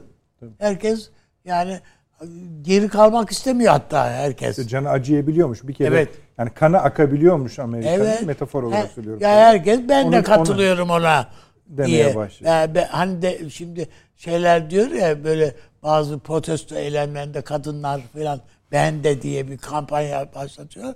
Ve bu da onun gibi. Onun için ben önümüzdeki dönemin daha taşların hepsinin çok daha fazla yerinden hoplayacağını, zıplayacağını zannediyorum. Ee, o öyle artık ayın arka yüzüne bir bakacağız falan şeyleriyle veya Mars'a gidiyoruz efendim falan şeyleriyle e, örtülecek gibi değil bu işler. Peki. Bu konuyla ilgili siz de sanırım e, bir şeyler söyleyeceksiniz Ee, Süleyman Hocam. Şimdi Sonra şöyle geçelim şeye. yani tabii bu e, haftada iki defa aktüel tahlilleri yapıyoruz E, ve de e, yani ben en azından bu masanın taraflarından biri olarak burada serdedilen fikirlerden çok istifade ediyorum. E, Karınca kararınca da katkıda bulunmaya çalışıyorum. Ama işte hani bir şeyi görmek lazım. Aktüelin içinde ıskalayabileceğimiz bazı şeyler olabilir. En çok ama en çok bunlardan kaygılanan da Masa burası bu tabii masa bu tabii. masa yani. tabii. Yani Yani Avrupa'yı Haklısınız. düşünün. Hani demin bile siz "E, herhalde de, de- demek zorunda kaldınız bana. Yani öyle midir diye kaç defa Şimdi şöyle, e, şimdi bir dünya düzeni çöküyor artık. Bunu görüyoruz Tamam. değil mi? Yani kimse de şöyle bir ümit hala kaldı mı? Yani toparlarız canım eski düzenine her şey oturur, kavuşur. Demin mesela Üstad güzel söyledi. Yani şimdi Amerika sözünü dinletemiyor Suudi Arabistan'a. Amerika ne demek yani? İşte bir dünya düzeni vardıysa eğer şöyle böyle onun başat gücüydü.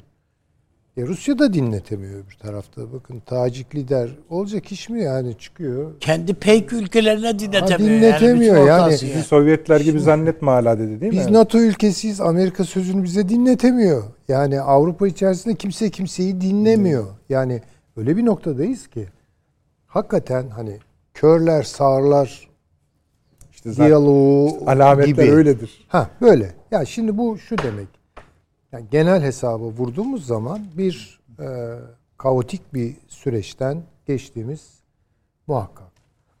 Sonuçta yani şöyle bir beklenti var. Yani her kaotik süreç, kaos yüklü süreç daha sonra bir düzene kavuşur, logos gelir. Yani biliyorsunuz bu Grek felsefesinde kaosla logos kavga halindedir.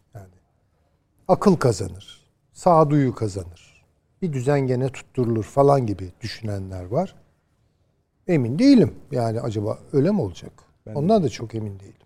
Yani böyle bir düzenlilik yok ki tarihte. Hani hep böyle olacak dedirtecek bir şey yok. Amerikalılar da biliyor musunuz söyleyemiyorlar. Yani bu konuda çalışanlar aşağı yukarı bizimle benzer okumaları, Evet. perspektifleri yapanlar da herhalde bir düzen olacaktır. Dan Gibi. fazlasını Yani, söyleyemiyorlar. Evet yani bir düzen, yeni bir düzen, yeni bir dünya düzeni. Ama ne? Ama bunlar Belli. biraz hani böyle içi boş yer yer acaba söyleyen bunu şuurlu mu söylüyor yoksa sayıklıyor mu falan diye sordurtuyor yani doğrusu. Şimdi bu düzenin nerede eee, sarsılmaya başladığını, nerede sorun yaşamaya başladığını bir kere hep zihnimizde bence eee, ayık tutmalıyız. Bu düzen kurulduysa bir sac ayağı üzerine kuruldu. Ben tekrar etmek istemiyorum. Burada defalarca vurguladım ama kısaca hatırlatacağım. Bunun bir müesses gücü var. Yani devletler. Modern devletler. Bunun bir demografik yani nüfus dünyası var. Onun da formu ulus, uluslar. İşte bu ikisi bir araya geliyor. Ulus devlet dediğimiz bir şey çıkıyor değil mi? Bir de tabii ekonomiler var yani. Şimdi problem nerede e, başladı diyorsak bu üçü arasındaki evliliğin bozulması. Bu artık geriye dönülmez bir biçimde. Bozuldu. Bir daha tarafların yeni bir denklemde anlaşmasına imkan ihtimal yok. Niye bunu söylüyorum? Ne bozdu bunu? Sermaye eskiden bakın sermaye dediğimiz zaman şunu anlıyoruz. Değil mi? Bir takım varlıklar değil mi? Mesela fabrikalar, emlaklar, e, şunlar bunlar. Yani bir varlıklar stokuyla beraber anıyoruz sermayeyi. Halbuki sermaye bu varlıklara hem bu varlıkları içerir hem bu varlıkların dışında bir şeydir. O aynı zamanda ondan da bağımsız bir güç olan paranın gücüdür. Yani finanstır. Finans varlıkların bir kısmına el koydu. Ham madde, şu, bu, üretim, fabrikalar vesaire. Bunlarla eşlendi. Ama bütünüyle değil. Bunların dışında da kendi özerk alanlarını korudu. Yani bu nedir? Finans dünyası dediğimiz ayrı bir şeydir. Ya da finansal oligarşi filan da deniliyor buna. Bununla ilgilidir. İşte teknoloji bunun içindeydi. Yani işte sanayi değil mi yani? Para, yatırım, sanayi, varlıklar tam Ford kafası. Yani Amerika'da kurucu akıllardan ana damarlardan biri Ford aklıdır yani. Ford ailesi. Ama Amerika'yı sadece Ford kurmadı. Yanı sıra başka başka akıllar, başka başka işler yapan, başka başka yatırımları olan filan nihayet paranın baronları var yani. Sahipleri falan var. Şimdi bunların arasındaki şeye baktığımız zaman mülkiyet meselesi burada önemlidir. Mesela sermaye dünya varlıklarının ne kadarına el koydu? Kurumsal bir güç olarak onunla birlikte çalışan ama yer yer onunla çatışan devletler ne kadarına el koydu? Uluslar yani sürece bir anlamda iş gücü sağlayan değil mi? Uluslar ne kadarını elinde tutabildi vesaire. Baktığınız zaman evet eşitsiz, evet karmaşık bir denklem var. Ve yani o ne güzel dedirten, oh nihayet oldu dedirten bir şey yok. Gene güçlüler ve zenginler. Yani eskiden timokrasi derlerdi Grekler buna. Yani paranın güçleriyle müesses nizamın güçleri arasında bunlar ana parçalar yutuldu falan. Şimdi başka bir şey oluyor. Çünkü olan şey de zaten ayarları bozuyordu. Bozdu. O da şu. Para bir sıçrama yaptı. Bir önce kendi kendini tuhaf bir şekilde büyüttü. Aşırı bir genleşmeye tabi tuttu. O genleşme sanayi yapılarını çözdü. İkinci olarak bir sıçrama daha yaptı. Teknolojiyle kendisini evlendirdi. Bakın bu yeni bir evlilik. Bu yeni bir evlilik. Ve bu evliliğin adandığı bir şey var. Devletlerin elinde kalan mülkler ne kadarsa, ulusların elinde kalan mülkler ne kadarsa, tek mil hepsine birden el koyma. Tam bir mülksüzleştirme. Şimdi bunu yapmanız için böyle bir idealiniz varsa ki bu gözüküyor. Bir takım böyle fütürologlar falan bunu anlatıyorlar. Bakın ekonomi, devlet ve ulus evlenmiyor burada. İki şey evleniyor. Para ve teknoloji evleniyor. Ve kendilerine bir üçüncü ortak istemiyorlar. Nedir burada problem? Devlet. Ya bunu, ortadan kaldırmamız lazım. Uluslar işte kendine göre kazanımları var, işte örgütleri var, yapıları var falan direnirler yani bir şey yapar. Bunları da tasfiye etmek lazım. İki dinamiği devreden çıkarıyorlar. Şimdi bu ilk evlilik... Hocam yani devletler bir tarafa da şey e, uluslararası kurum kuruluşlar bir tarafa da devletler tehlikeli olabilir. İşte tamam. Yani. Bu, elbette tabii devlet yabana atılacak bir şeydi. Bunu başaracaklar, başaramayacaklar ben bilmiyorum. Hayır, Ama sahneye koydukları oyun şu. Ne kadar çok devleti birbirine kırdırabiliriz? Ya da devletleri fonksiyonsuz hale ha, getirir. Onu zaten baştan yaptılar. İşte Avrupa tabii tabii onu baştan yaptılar zaten. Bu neoliberal tezler filan ya devleti küçültün, toplumu büyütün. Bak önce ulusu şımarttılar bir devlet karşısında. Sivil toplumculuk bilmem ne numaralarıyla falan. Ondan sonra ulusu biraz tüketimle filan oyaladılar. Turizmle filan oyaladılar. O bastırılmış paralarla biraz aa ne güzel oldu filan dedirttiler. Şimdi oradan da çekiyorlar. Şimdi devleti kurumsal olarak kabuklaştırıyor. Ulusun bütün sulak alanlarını çekip onu bir çöl haline getiriyor. E oradan bedevilikler türeyecektir tabii. Ne olacak? Dolayısıyla ulusları uluslara kırdırmak, devletleri devletlere kırdırmak vesaire. Şimdi dolayısıyla bugün yaşadığımız savaşlar, devletler arasında bölgesel şu bu falan overseas fark etmez. Bunların sonucu totolojik ya. Aslında bunlar sıfır toplamlı bir yere doğru çekebilir bize. Yeter ki devletler akıllarını başlarına almasın. Yeter ki uluslar akıllarını başlarına almasın. Eğer orada devlet ve ulus dediğimiz güçler veya ulus de- devlet dediğimiz güç kompakt bir şey olarak sermaye teknoloji evliliğine karşı demokratik bir alternatif bakın demokratik bugün anladığımız anlamda değil. Alternatif bir dünyayı teklif edebilirlerse o takdirde bunun önüne alabilirler. Yoksa eğer senaryo onların kurduğu senaryoya yani teknoloji sermaye ilişkisine evliliğine giderse ne ulus bekleyin ne insanlık bekleyin hiçbir Yani şey şu beklemeyelim. an yani cari durumda bu teklifi yapabilecek bir şey gözükmüyor.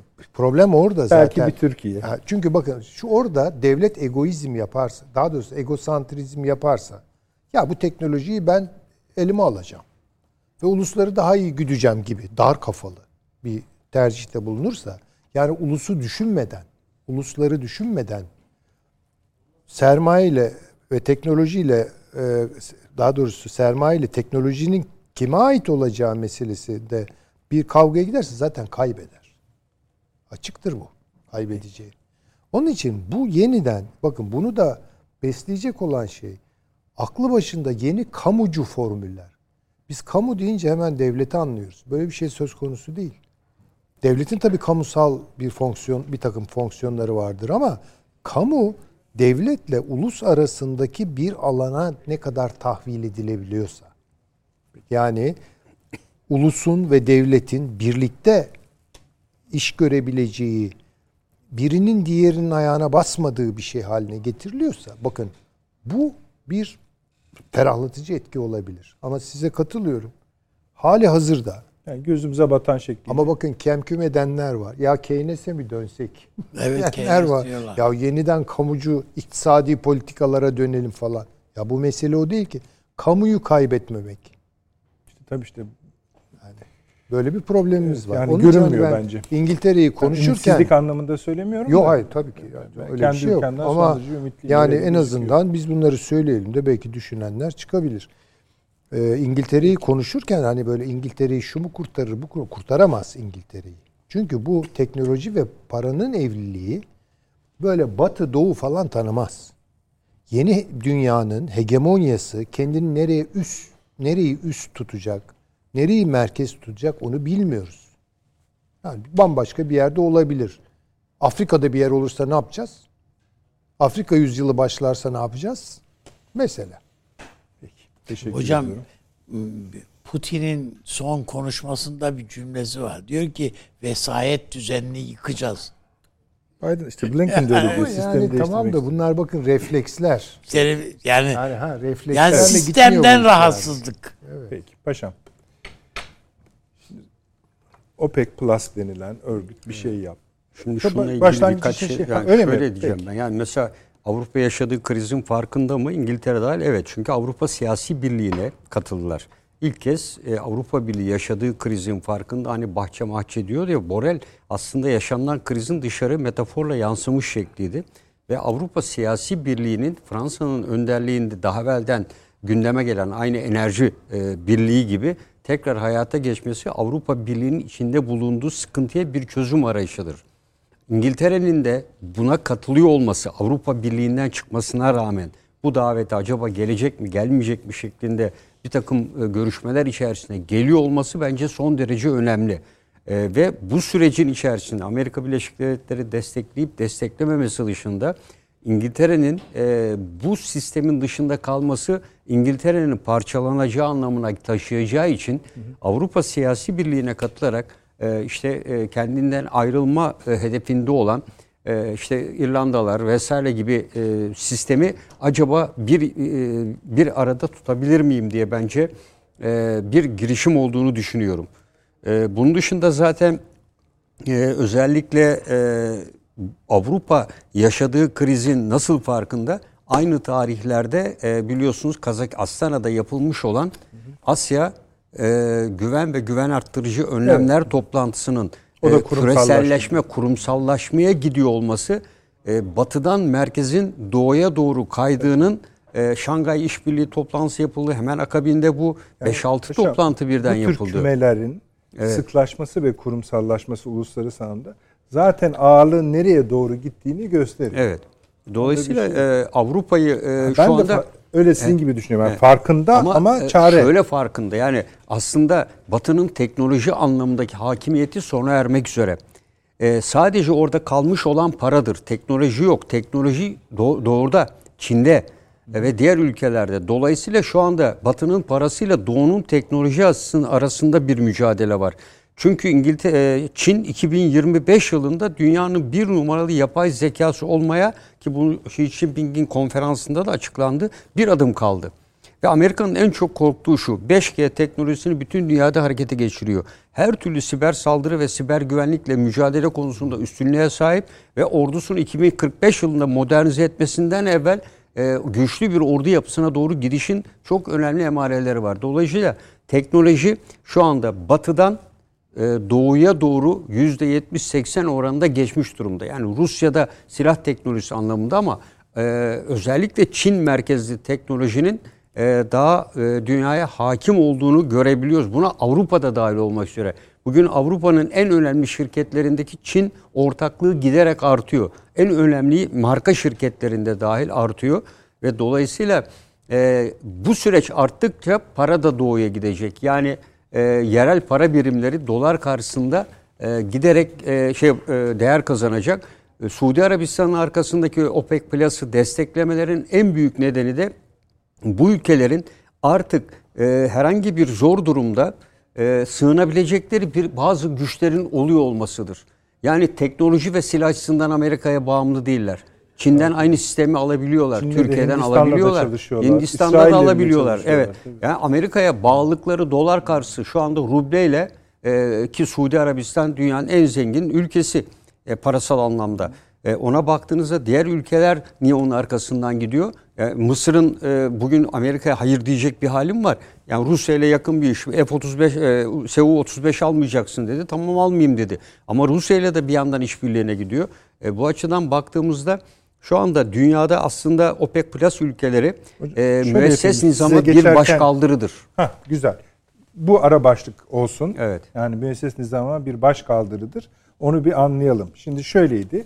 OPEC Plus diye bir uluslararası kuruluş var. Evet. Petrol üreten, dünyaya petrol üreten ülkeler bunlar. Çıktılar dediler ki Amerika'nın bütün arzusunun hilafına biz dediler günlük olarak şeyi 2 milyon varil kısıyoruz. Bu Avni Bey'in başta dediği gibi sadece e, ekonomik bir Rusya'ya yönelik ambargoyu yaptırımları rendelemekle kalmıyor. Aynı zamanda Amerikan seçimlerine yönelik olarak da Washington'a bir şey söylüyor. Bu adamlarla istemiyoruz demek oluyor. Ve şimdi buraya kadarki kısım aşağı yukarı bilinen kısımdı. Sonra sadece bir iki örnek okuyacağım. Mesela bu kararın sorumlusu olarak Amerika Suudi Arabistan'ı gördü. Riyad'ı cezalandıracağını söylüyor. Artık göreceğiz nasıl olacağını. Diğer ülkeler şöyle açıklamalar yapmaya başladılar. Bir iki tane sadece. Birleşik Arap Emirlikleri dedi ki OPEC Plus kararı bazılarının göstermeye çabaladığı gibi siyasal bir karar değil, oy birliğiyle alınan teknik bir karardır. Birleşik Arap Emirlikleri kardeş Suudi Arabistan'ın yanında yer almaktadır. Şimdi yani sadece kararını savunmuyor. Buna karşı çıkanı da yani diyor bazılarının göstermeye bazıları işte Amerika. Evet. Kahire'ye bakalım yani Mısır'a bakalım. Mesela Mısır'dan herhalde şöyle bir şey bekler miydiniz?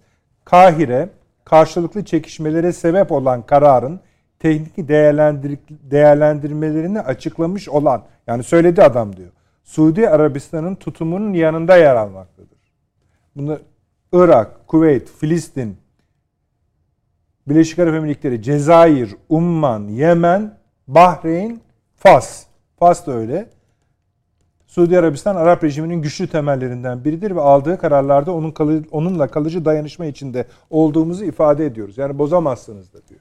Şimdi Süleyman Hocam geliyor başka bir şey söyleyecek muhtemelen ama siz de devam ediyorsunuz. Evet. Şimdi siz dediniz ki ara başlık olarak bu bir baş kaldı. Evet.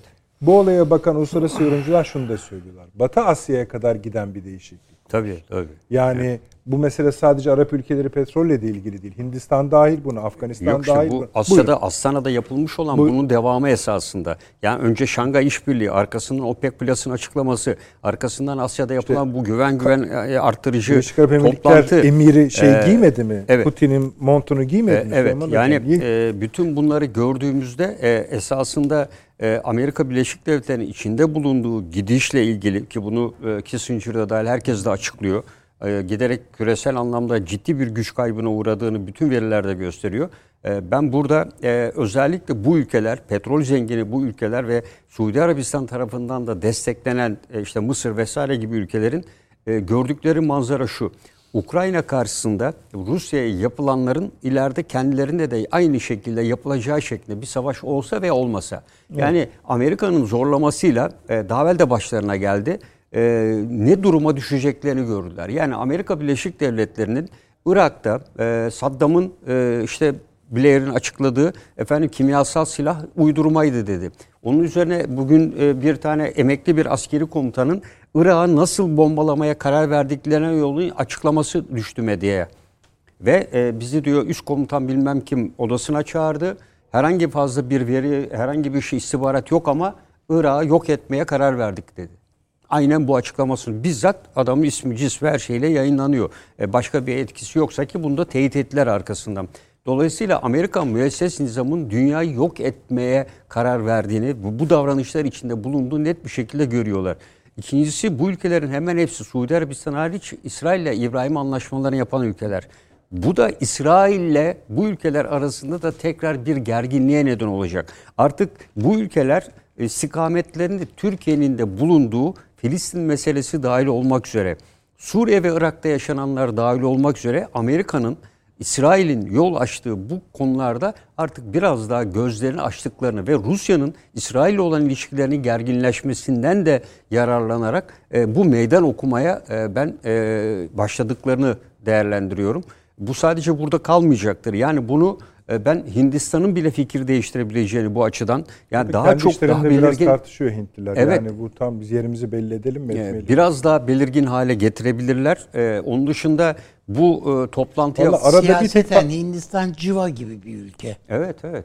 Yani Yani nerede olduğu göreceli. Yani E, Diğer taraftan e, ona sağlayan e, Xi Jinping'in e, e, Komünist Kongresi'nde alınan kararlar ve en uzun Mao'dan sonra en uzun süreyle iktidarda kalan lider olarak ortaya koyduğu açıklamalar açık ve net. Bu küresel bir meydan okumadır esasında. Amerika'nın ulusal güvenlik stratejisine o da arkasından Xi Jinping sen onu açıklarsan ben de sana bununla meydan okuyorum dedi. Getirdiniz Yani işte abi, ama evet. Amerika'nın Çin'i tehdit olarak algıladığı o güvenlik stratejisiyle ortaya çıkışıyla Xi Jinping'in kongrede söyledikleri birbiri arasında çok yakın bir zamanlama vardır. Dolayısıyla bu ikisi aslında Xi Jinping'in söyleyeceklerini tahmin ettiği için Amerika apar topar ulusal güvenlik stratejisini ben hazırladığını düşünüyorum. İçinde yeni hiçbir şey yok.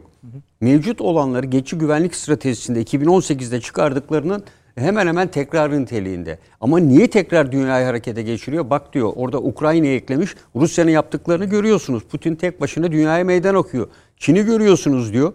E, bu ikisini e, dünya kamuoyuna tehdit olarak nasıl tehdit çıktığını araya güzel süslü laflar koyarak işte terörizmle mücadele, küresel e, ısınma. E, siz çıkmadınız mı Trump'la birlikte Paris İklim Anlaşması'ndan Biden'la girdi. Şimdi Trump tekrar gelirse gene mi çıkacaksın? Çocuk oyuncağı mı bu meseleler? Dünyanın gözü önünde bütün bir geliyor bir çıkıyorlar e, anlaşmadan.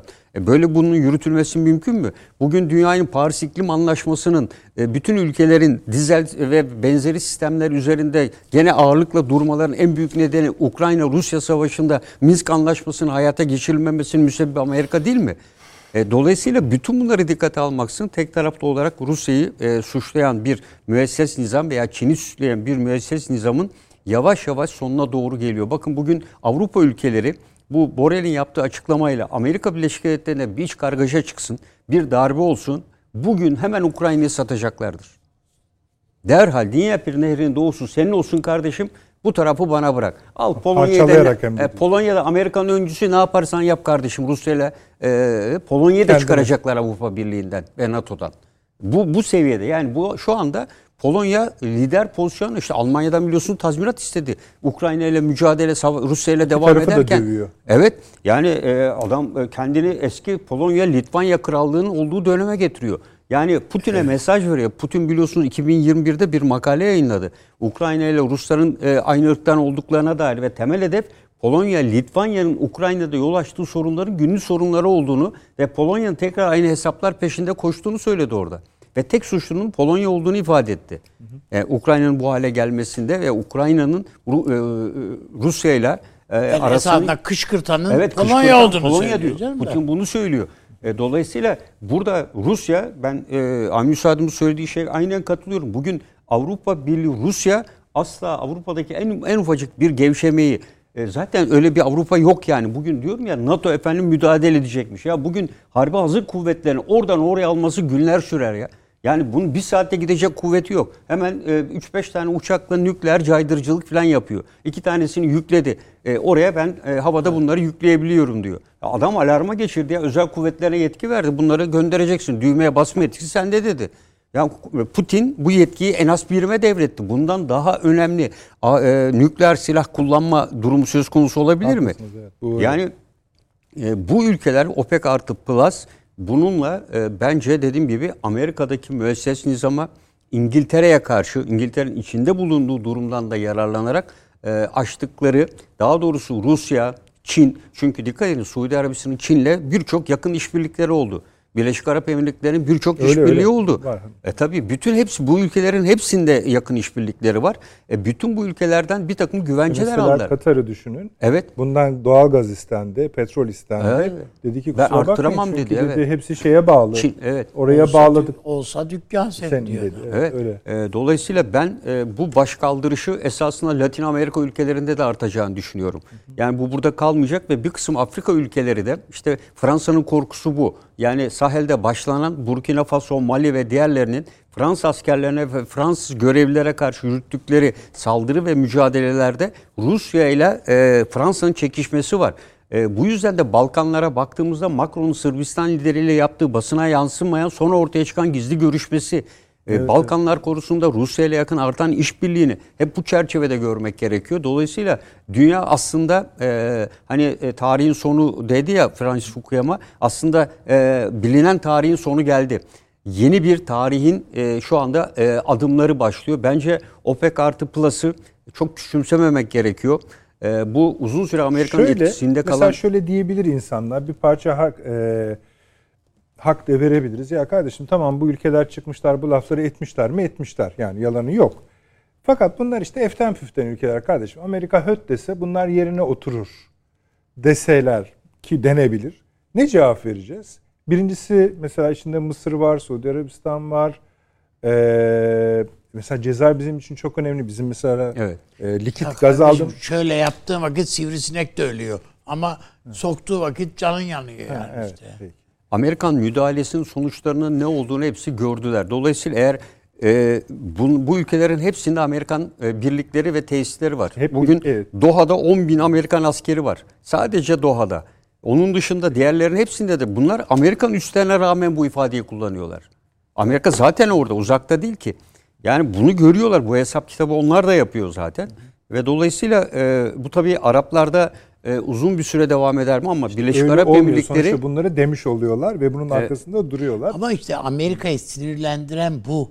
Yani bir örgüt kuruyorsun ve o örgüt OPEC dediğini öyle yani. Kuruyorsun ve o örgüt sana kafa tutuyor yani filan. en güçlü, bilmiyorum biraz sonra Süleyman Bey itiraz edebilir de en güçlü bağ ABD Suudi Arabistan arasında değil miydi? Hala da öyle, diye savunanlar zaten. olabilir. Evet, Vallahi yani Aramco yani. bilmem ne. Hani ama Kim e, vurdu bunları? Salman e, Biden'a biliyorsun Tabii, randevu vermedi. yok. Yani e, Evet, ve şey de yani umursamaz tavırlarına umursamaz devam tavırlar ediyor. aynen devam Belki ediyor. bunun önemini şöyle e, şey yapabiliriz, yerine oturtabiliriz. Bu ülkeler, adı geçen ülkeler aynı zamanda İran'la da ilişkilerini toparlamaya çalışan Tabii, ülkeler. tabii ben. Aynı zamanda Türkiye ile ilişkilerini, Evet. aynı zamanda Rusya ile ilişkilerini zaten toparlamaya. OPEC artı Plus'ta Rusya da var zaten. Evet. Ya zaten yani biz evet, sadece bu ülkeleri daha görmüyoruz. geniş bir Tabii OPEC artı değil daha fazla. Sadece biz şimdi Suudi Arabistan, Birleşik Arap Emirlikleri onu destekleyenleri görüyoruz ama OPEC artı Plus daha geniş platform. Evet. Yani ona baktığımızda OPEC artı plus Orada dünyanın doğalgaz üretiminin neredeyse ilişkilerini 60 %60-70'ini e, karşılayan. Yani burada sadece Suudi Arabistan, Katar e, isyan etmiyor. OPEC artı plus'ın diğer ülkeleri de üyeleri de e, isyan ediyorlar. Yani dolayısıyla baş kaldırıyorlar. E, bunu o açıdan görmek lazım. Peki paşam. Tamam. Evet, Teşekkür tamam. ederim. Avni Bey bu konuda Evet. son Yani dediklerinizi ben alayım. e, söyleyeceğimi söyledim. Yani bu e, dünya biz hani öteden beri söylüyoruz Türkiye'de. İşte bu vesayet düzeni filan diye. Şimdi Putin de aynı şeyi söylüyor. Bu vesayet düzeni. Bu vesayet düzeni Amerika'nın kurduğu bir yapı. Bütün dünyaya hükmetme iddiasıyla Amerika'nın kurduğu bir yapı. Şimdi bu yapı tel tel dökülüyor. Her taraftan. Ee, ve o, ona karşı bir isyan var. Rusya'nın isyanı var, Avrupa'nın bir isyanı var. Bakmayalım yani şimdi Avrupa'da sesler fazla yüksek çıkmıyor ama bugüne ait bir şey bu.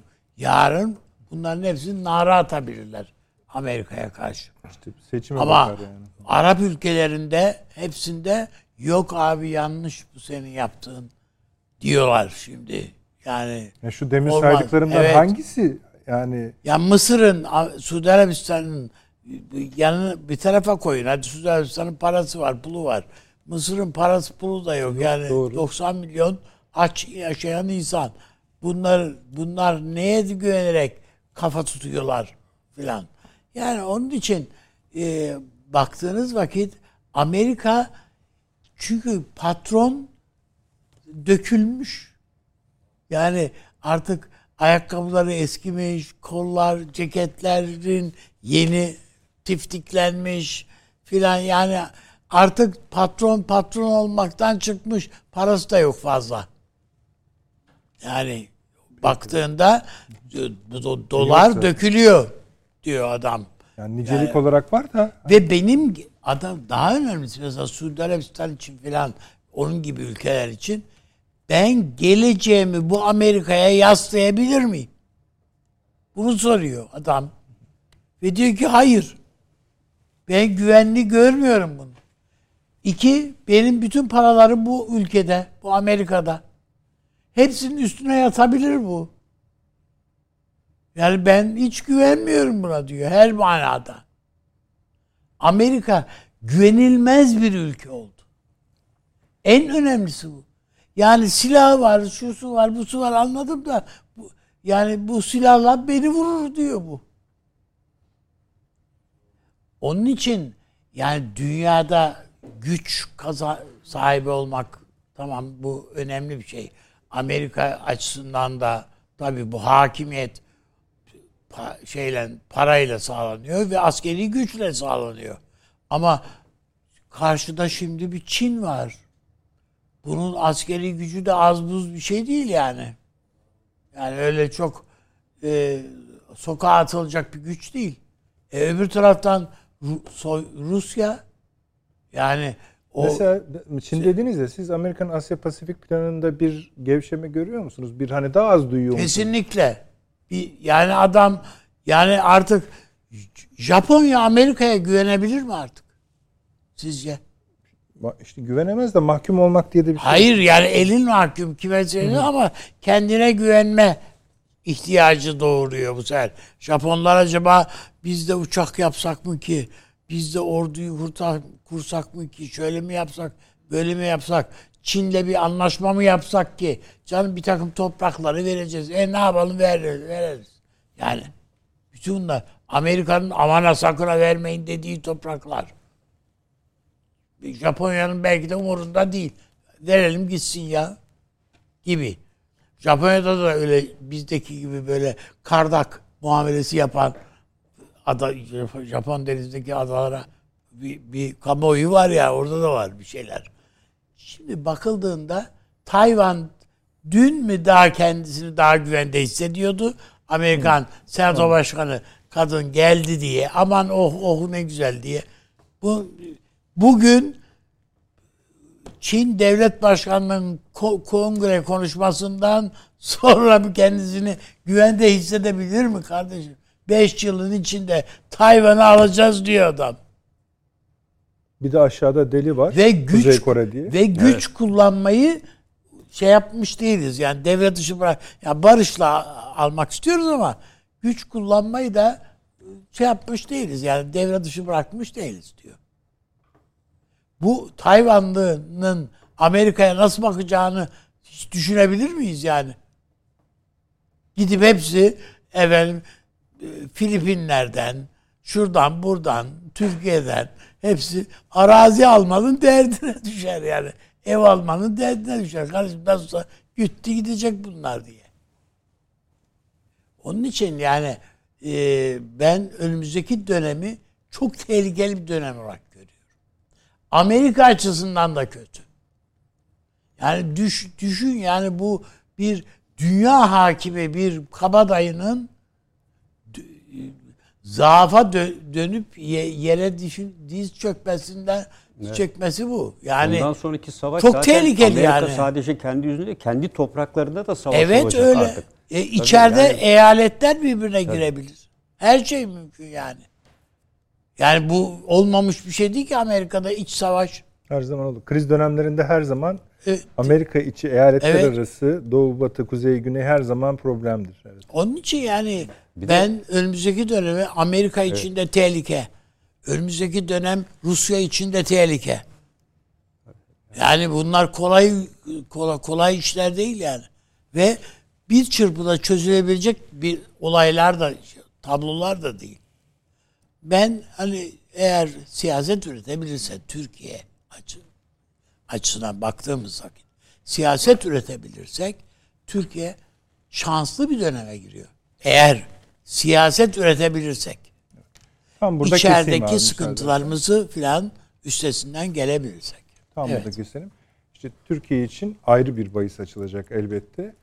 Ee, şimdi biraz sonra Süleyman Hoca, Avni Bey'in ve Fahri Paşa'nın çıkardığı isyanın nasıl bastırılacağını bize anlatacak. Ama onu da söyleyelim. 4,5 dakikalık bir reklamımız var. Sonra hemen geliyoruz. Süleyman Hocamızla devam edeceğiz. Evet, isyan bölümü devam ediyor efendim. Hocam, Paşam'la Avni Bey'i dinlediniz. Bunlar Dinledik, artık tabii. iyice Ee, şimdi tabii ben gene kendi ne diyeyim modelimden hareket Buyurunuz, e, sahibi ben değilim de esinlendiğim modellerden hareket edeyim. Şimdi ben Çin'in halini hal görmüyorum. Onu söyleyeyim. Şimdi şöyle bir algı ya Batı'da krizler var. Almanya şöyle, Amerika böyle ama Çin'de sanki Çin'de en büyük kriz var. En büyük kriz. Çünkü niye? Ekonomi denilen bir şeyi sırtladı Çin. Ekonominin bütün problemlerini yaşıyor şu an. Emek yoğunluklu olandan teknoloji yoğunluklu olana doğru. Hepsini yaşıyor. İki, çalıştıramıyor onu. Yani mesela OPEC e, üretimi arttırmayınca Çin'den bir ses çıktı mı ya niye arttırmıyorsunuz? ama bağlı onun anlaşmaları. Hayır hayır şöyle yani arttırın ki bende de çarklar dönüyor hani daha fazla ihtiyacım var diyor mu demiyor. Hocam istediği kadar petrol alıyor. Ona veriyorlar. İşte bir şey yok orada yani ekonomik bir dinamizm göstermiyor şu an Çin. Çin durdu. Ya bayağı durdu. Ya tabii bir şeyler çalışıyor muhakkak da. Bu açıdan baktığınız zaman ekonomi denilen bir şeyin içinden sorunu yaşıyor. İhracatını Amerika yapıyor. Amerika'da alım gücü düşüyor. Nereye satacak bunları? Avrupa'da alım gücü düşüyor. Nereye satacak bunları? Yani şimdi böyle canlı pazarlar değil ki buralar artık yani. Çin daha ileri bir şey yaptı. Zaten problem oradan çıktı. Sermaye teknoloji evliliğine devlet olarak, Çin devleti olarak el koydu. Bakın bu şu demek. Teknolojiyi ben kullanacağım. Yani teknolojinin avantajlarına devlet olarak, Çin devleti olarak, Çin Komünist Partisi olarak ben sahip olacağım dedi. Bu baya bir baya bir meseledir yani. Bunu söyleyeyim. Yani iyi mi kötü mü? İyiliğini kötülüğünü bilemem. Ama şu yani diyorum ya devlet ve ulus birbirini düşünerek ortak hareket etmez. Çin toplumu üzerinden yapmıyor bunu Xi Jinping. Çin devleti adına yapıyor. Yani devlet üzerinden yapıyor. Bu sakat bir Savunduğum bir gidiş. şey söylemiyorum hocam da. E yani. E'si şu. Devlet üzerinden yapsın. Tamam işte onu diyorum ya devlet ulus kompozisyonundan saparak düşünüldüğü zaman sadece bu devletlerin avantajına iktidarların güçlerine e, böyle bakarsanız o zaman uluslar isyan eder zaten size.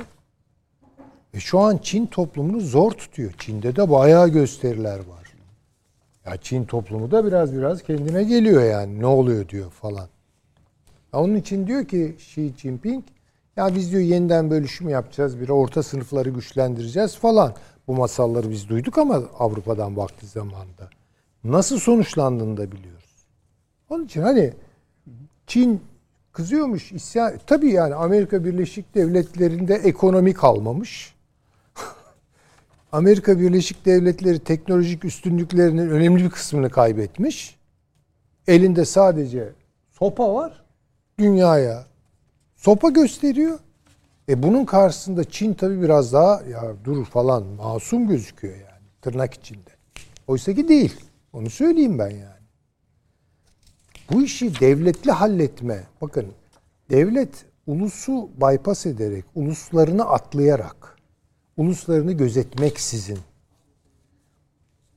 sahneye çıkıp bu kavganın içine girerse zaten kaybedecektir. Bundan adım kadar eminim. Çünkü onu en başta ulusları yenecektir. Öyle devletleri uluslar yenecektir.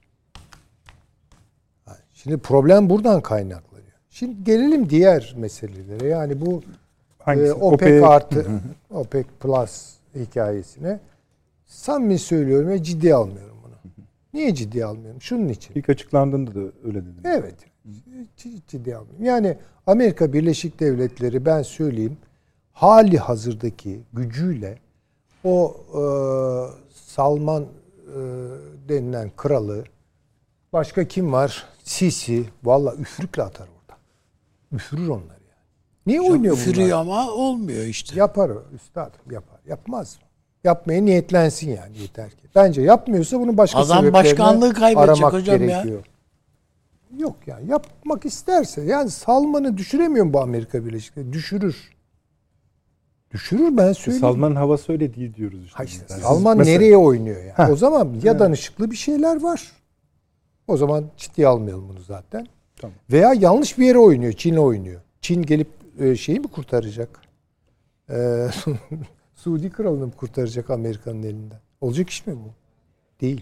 Amerika ile kavgaları var demiyorum hocam. Trump adına da yapılıyor olabilir bu işler. Ha Trump adına yapılıyorsa eğer Yani bu mesela o da olabilir yani. İşte Ne bakın olacak? bu da gene yan bu İsrail hesabıdır. Tamam. Çünkü İsrail ile şu an Rusya arasında ipler koptu kopacak. Evet Çok bu doğru. kötü durumda. Bu evet bu önemli bir şey. Hatta Ve- bir ara toparladılar biliyorsunuz Sayın Hocam. Şimdi tekrardan alevlen, alevlendi. bayağı ciddi ve açık Lavrov'un son açıklamasına Evet, bakınız. evet. Ya Bu açık silah açık dedi ki dedi. ya bir daha geriye dönüş yok koparız dedi. Şimdi bunu şöyle okuyorum ben. Şöyle değerlendiriyorum daha doğrusu. Bu okumak tabiri nereden dilime Bazı Evet. kelimeler çok çok çok bize. yapışıyor maalesef özür dilerim. Şöyle değerlendiriyorum. Bakın şu an Suriye'de olup bitenler. Yarın Libya'da olup bitecek olanlar. Tamamen İsrail'in artık Rusya'ya karşı doğrudan meydan okuyuşuyla çok ilgili. Çin'le ne alakası var diyeceksiniz. İsrail'in bir tarafı Çin'e bakıyor. Ve Çin-İsrail ilişkisi nerede kuruluyor? Karadeniz'de kuruluyor. Ukrayna'da kuruluyor ve orayı özellikle seçtiler. Diyor ki ben dedi Ukrayna'ya silah satacağım dedi. Ne demek ya bu Rusya'ya meydan okumak yani? Sen kimsin? Hadi Türkiye sıkıştı NATO falan üyesi. Rusya bunu anlayışla karşılıyor. İsrail anlayışla karşılamıyor. Diyor karşıma çıktığın an düşmanımsın. Yani bugüne kadar ben S-300'leri açmadım Ve sana. hep ona şeyi de gösteriyor laf arasında. Nazileri. Hah, şimdi o zaman şöyle dediği çok doğru üstadın Trump faktörüne doğru gidiyorsa bu o ayrı. Yani o zaman şöyle anlayacağız. Trump gelecek. Burada biz tekrar İsrail Yeni bir düzen nefer- kuracağız diyor tabii. Yani yeni düzen bir eski düzen aslında İsrail Evet, merkezde Doğru. Arap ülkeleri yanında Değil mi yani öyle değil mi? Evet öyle. Ha bunu Rusya'ya karşı işletecekler ve bunu Türkiye'ye karşı işletecekler aynı zamanda. Ve en beteri şu an İsrail'in bence oynadığı çok net bir oyun. Türkiye ile Rusya'nın arasındaki ilişkileri yeniden düşmanlık boyutuna taşımak. Bunun için Suriye'yi kullanıyorlar. Bu işin içinde Amerika da var tabii. Ya bunu görelim. Onun için hani Çin e, ne tek başına yapılan bir yatırım üzerinden değil bu. Bence onun çekirdeğinde esas İsrail İsrail var. Benim gördüğüm odur. Ha, OPEC tek Bir başına. de orada değil. yalnız Netanyahu da gelebilir tekrar. İşte tabii o zaman daha Oraya- e, yani ballı börek ballı olacak börek. tabii. O daha Tabii. güzel olacak. Yeniden küre Trump'ın son açıklamasını biliyorsunuz. Tabii dedi- Trump ne dedi? İsrail'e değil mi? Evet, Sitem etti. Sitem etti. Aslında dedi ben dedi girsem seçime dedi İsrail'de dedi başkan seçilebilirim ama dedi onlar bana hiç dedi destek Ama devralacağı yeni dünyada ben bunu da söylüyorum. Trump'ın devralacağı tırna yani. Uyduruk Anladım. bir senaryo. başkası da olabilir. tabii. Ha, varsayalım ki öyle bir şey olacak. Trump'ın hükmettiği dünyadan farklı olacak o. Orada İsrail-Rusya gerilimi var. Ya onu çözecek Evet. Veya o gerilimin içinde bambaşka bir Trump izleyeceğiz yani. E o da Onları çok da şey öğrendi lazım. hocam ya Trump da. yani demek istediğim yani bu devletler arası çekişmeler falan tepkiler bunları anlıyorum ve yer yer bana da doğrusu heyecan veriyor. Çünkü yetti bitti bu batının hegemonyası canım. Yani ona karşı kim sesini Evet. yükseltiyorsa diyorum ki ya yani helal olsun içimden söylüyorum en azından sesli. Ama içine baktığım zaman bu bana vaatkar gözükmüyor. Çünkü devletler uluslarla birlikte uluslarını düşünerek yani şimdi bu nedir? Bu devlet ulus disiplini nasıl bir disiplindir? Bunun ürünü nedir? Kamusal e, dünyalar. Bunların eşgüdümü üzerinden böyle basit ekonomik alışverişler, ekonomik çıkar birliği değil. Ben isterim ki Şankay İşbirliği Örgütü bizim Cumhurbaşkanı'nın söylediği dünya beşten büyüktür ve dünya bugünkü dünyadan daha adil olmak zorundadır deyip masaya ekonomik çıkar filan şeyleriyle değil de bir moral politik üzerinden oturması. Var mı böyle bir şey? Yok. Yok, hayır. O Oradaki zaman zaten en büyük zaaf o. Hayır şimdi bu zaaf olarak şimdi bu, bakın bunlar devlet refleksleri. Devlet çok önemli bir şey. Devletlerden vazgeçilmez. Ama devletlerin artık uluslu olmak gibi bir yükümlülüğü var. Yani ulusların da adam gibi bir ulus olma yükümlülüğü var tabii ki. Şimdi ikisi de yok maalesef. Yani şu an gördüğüm sadece devletleri eleştirmiyorum. Ulusları da Yani eleştiriyorum. yer kürede tuttuğunuz her yer elinizde kalıyor. Kalıyor ama maalesef görmüyor muyuz? Yani bu kaosun içerisinde hakikaten insan şaşırıyor da yani. Maalesef görülen bu. Şimdi şöyle bir şey var ama e, daha evvel e, petrol üreten ülkelerin Avrupa biliyorsun ülkelerine ciddi şekilde bir gaz e, vermedikleri dönem var. O dönemde ne Amerika'da ne diğerleri hiç kimse elinden bir şey gelip yapamadı. O dönemki baskıları biliyoruz. Ben de bir önceki makalede krizlerde yazmıştım de tabii. E, Bu dolayısıyla 73'ü mü kastediyorsunuz? Evet, evet. Bin- Yom Kippur. e, Yom Kippur sonrasındaki 1973 Avrupa'ya krizi. Tabii Evet, tabii. evet. Tabii. Suni bir kriz o. E, Avrupa'ya Avrupa yerlerde süründü enerji Tabii açısından. suni çıkarıldı Ee, ama. işte paşam. ama ya fark etmedi. Yani onun e, sunisi. E, bu, bu süreçte e, Çin'in ben bu işe dahil olacağını, İsrail'le işbirliğine gideceğini asla düşünmüyorum. E, çünkü tamamen farklı bir şey. Şu anda İsrail-Çin ilişkileri de giderek gerginleşiyor. Onu da net bir şekilde söyleyeyim. Çin medyasında çıkan günlük e, bilgiler geliyor. İsrail-Çin dediniz, Evet evet. Yani on, onunla da e, giderek artan İsrail hükümetinden kaynaklı bir takım sorunlar var. E, dolayısıyla Çin e, konusunda bu tür bir sıkıntı var. bana şeyi E. Çin'in etkileri Suriye'de. Suriye'de giderek artıyor. İsrail yerine Suriye'de zaten İsrail ile Çin'in arasındaki zıtlaşmanın nerede başladığı tek yol, tek kuşağı Şam'a gidip Esad'la imzaladığı gün İsrail-Çin ilişkilerinin bozulduğu ve gerginleştiği gün oldu. Bu İsrail medyasında da yer aldı. Çinli iş adamlarını geri gönderelim. Bu bütün bunlar olmaz dedi ve Xi Jinping e, Dışişleri Bakanı gitti Şam'da e, göstere göstere hem bu imzayı attı hem de bilmem ne kadar milyar dolarlık yatırım ve kredi açtı. Esad'ın elinin rahatlamasını sağladı. E, diğer taraftan oradaki İranlı milisler için de e, görünürde değil ama ciddi anlamda bir destek sağladığını da aynı şekilde görebiliyoruz. Dolayısıyla e, Çin'in İsrail ile olan ilişkileri bir yıl öncesine göre giderek gerginleşmiş durumda. Çin ağırlığını Suudi Arabistan petrol nereden geliyorsa o tarafa doğru kuruyor. Bu arada Çin'le ilginç bir şekilde savunma sanayi konusunda işbirliği devam ediyor. İsrail Çin'den hava savunma sistemleri konusunda Çin'in teknolojik üstünlüklerini alıyor. İsrail de ona kendi üstünlüklerini satıyor. Ve bu Çin e, teknoloji ve Çin'in 11. kalkınma planında da %70'ini özel şirketler oluşturuyor. Özel ben e, bunu da yine bir kitap konumunda Çin savunma sanayi diye inceledim. Yaklaşık 70 sayfa halinde ve Çin devletin organize ettiği bizde nasıl savunma sanayi belgesi var? Aynı belgeyle yayınlanıyor. Onun dışında olan sistemlerde Çin'in silah satışları evet devlet üzerinden gidiyor. Hangi alanda gelişeceksin bütün bu politikayı yayınlayan e, kalkınma planında devlet savunma sanayinde çok farklı bir organizasyona gittiler. Ve bununla ilgili teknolojilerinde de çok ciddi gelişmeler var. E, Çin'de bu e, eksiklik var. Dünyanın hepsinden etkileniyor. Ama e, Çin'de dediğim gibi en son e, sürekli olarak günlük medyası bana geliyor. Orada tercih edilenlerle birlikte ve bağımsız medyadan da onu izleyenlerden de geliyor. E, Çin'deki evet ekonomik durgunluk var. Özellikle Covid'de uyguladığı sokağa çıkmama ile ilişkin ciddi tepkiler var e, toplumdan gelen. E, ama e, bu e, en son yapılan kongrede de görüldüğü gibi yani Çin ulusundan herhangi bir ayaklanma vesaire bekleniyor mu denildiğinde de e, böyle bir şey yapacak güçleri valleri yok. Yani e, yoksulluk sınırındalar dışarıdaki çevrede olanlar mutlak yoksulluk sınırına getirmeye e, gayret edecekler. Yani biraz daha arttırmaya çabalayacaklar. Dolayısıyla o kısmı kontrol altında tutan, e, nüfusu arttırmayan, tek çocukla e, o kısmın üre, e, çocuk yapmasını da engelleyen, giderek yaşlanan bir e, merkeze tepki duyan bir çevre var ama giderek yaşlanmışlar. Yani onlardan bir örgüt, bir yapı ve Çin'e bir başkaldırış demografik yapı içine baktığınızda da pek mümkün görünmüyor. Anladım. Yani sonuçta OPEC Plus için yani esasında şeye Çinli'nin, bakmak lazım. Yani bu Çin devletinin gözünde Çinli'nin 5 paralık değeri yok. 5 evet. paralık değeri yok. Böyle bir yapıyla karşılaşıyoruz. Evet. Ama OPEC Plus üfürmekle gitmez de dedi. Evet yani e, şöyle bir şey var. Bu Çin'in hani ekonomik yatırımları var ya hocam İsrail'e, İran'a filan. Bunlar elma şekeri gibi yani ortada para yok.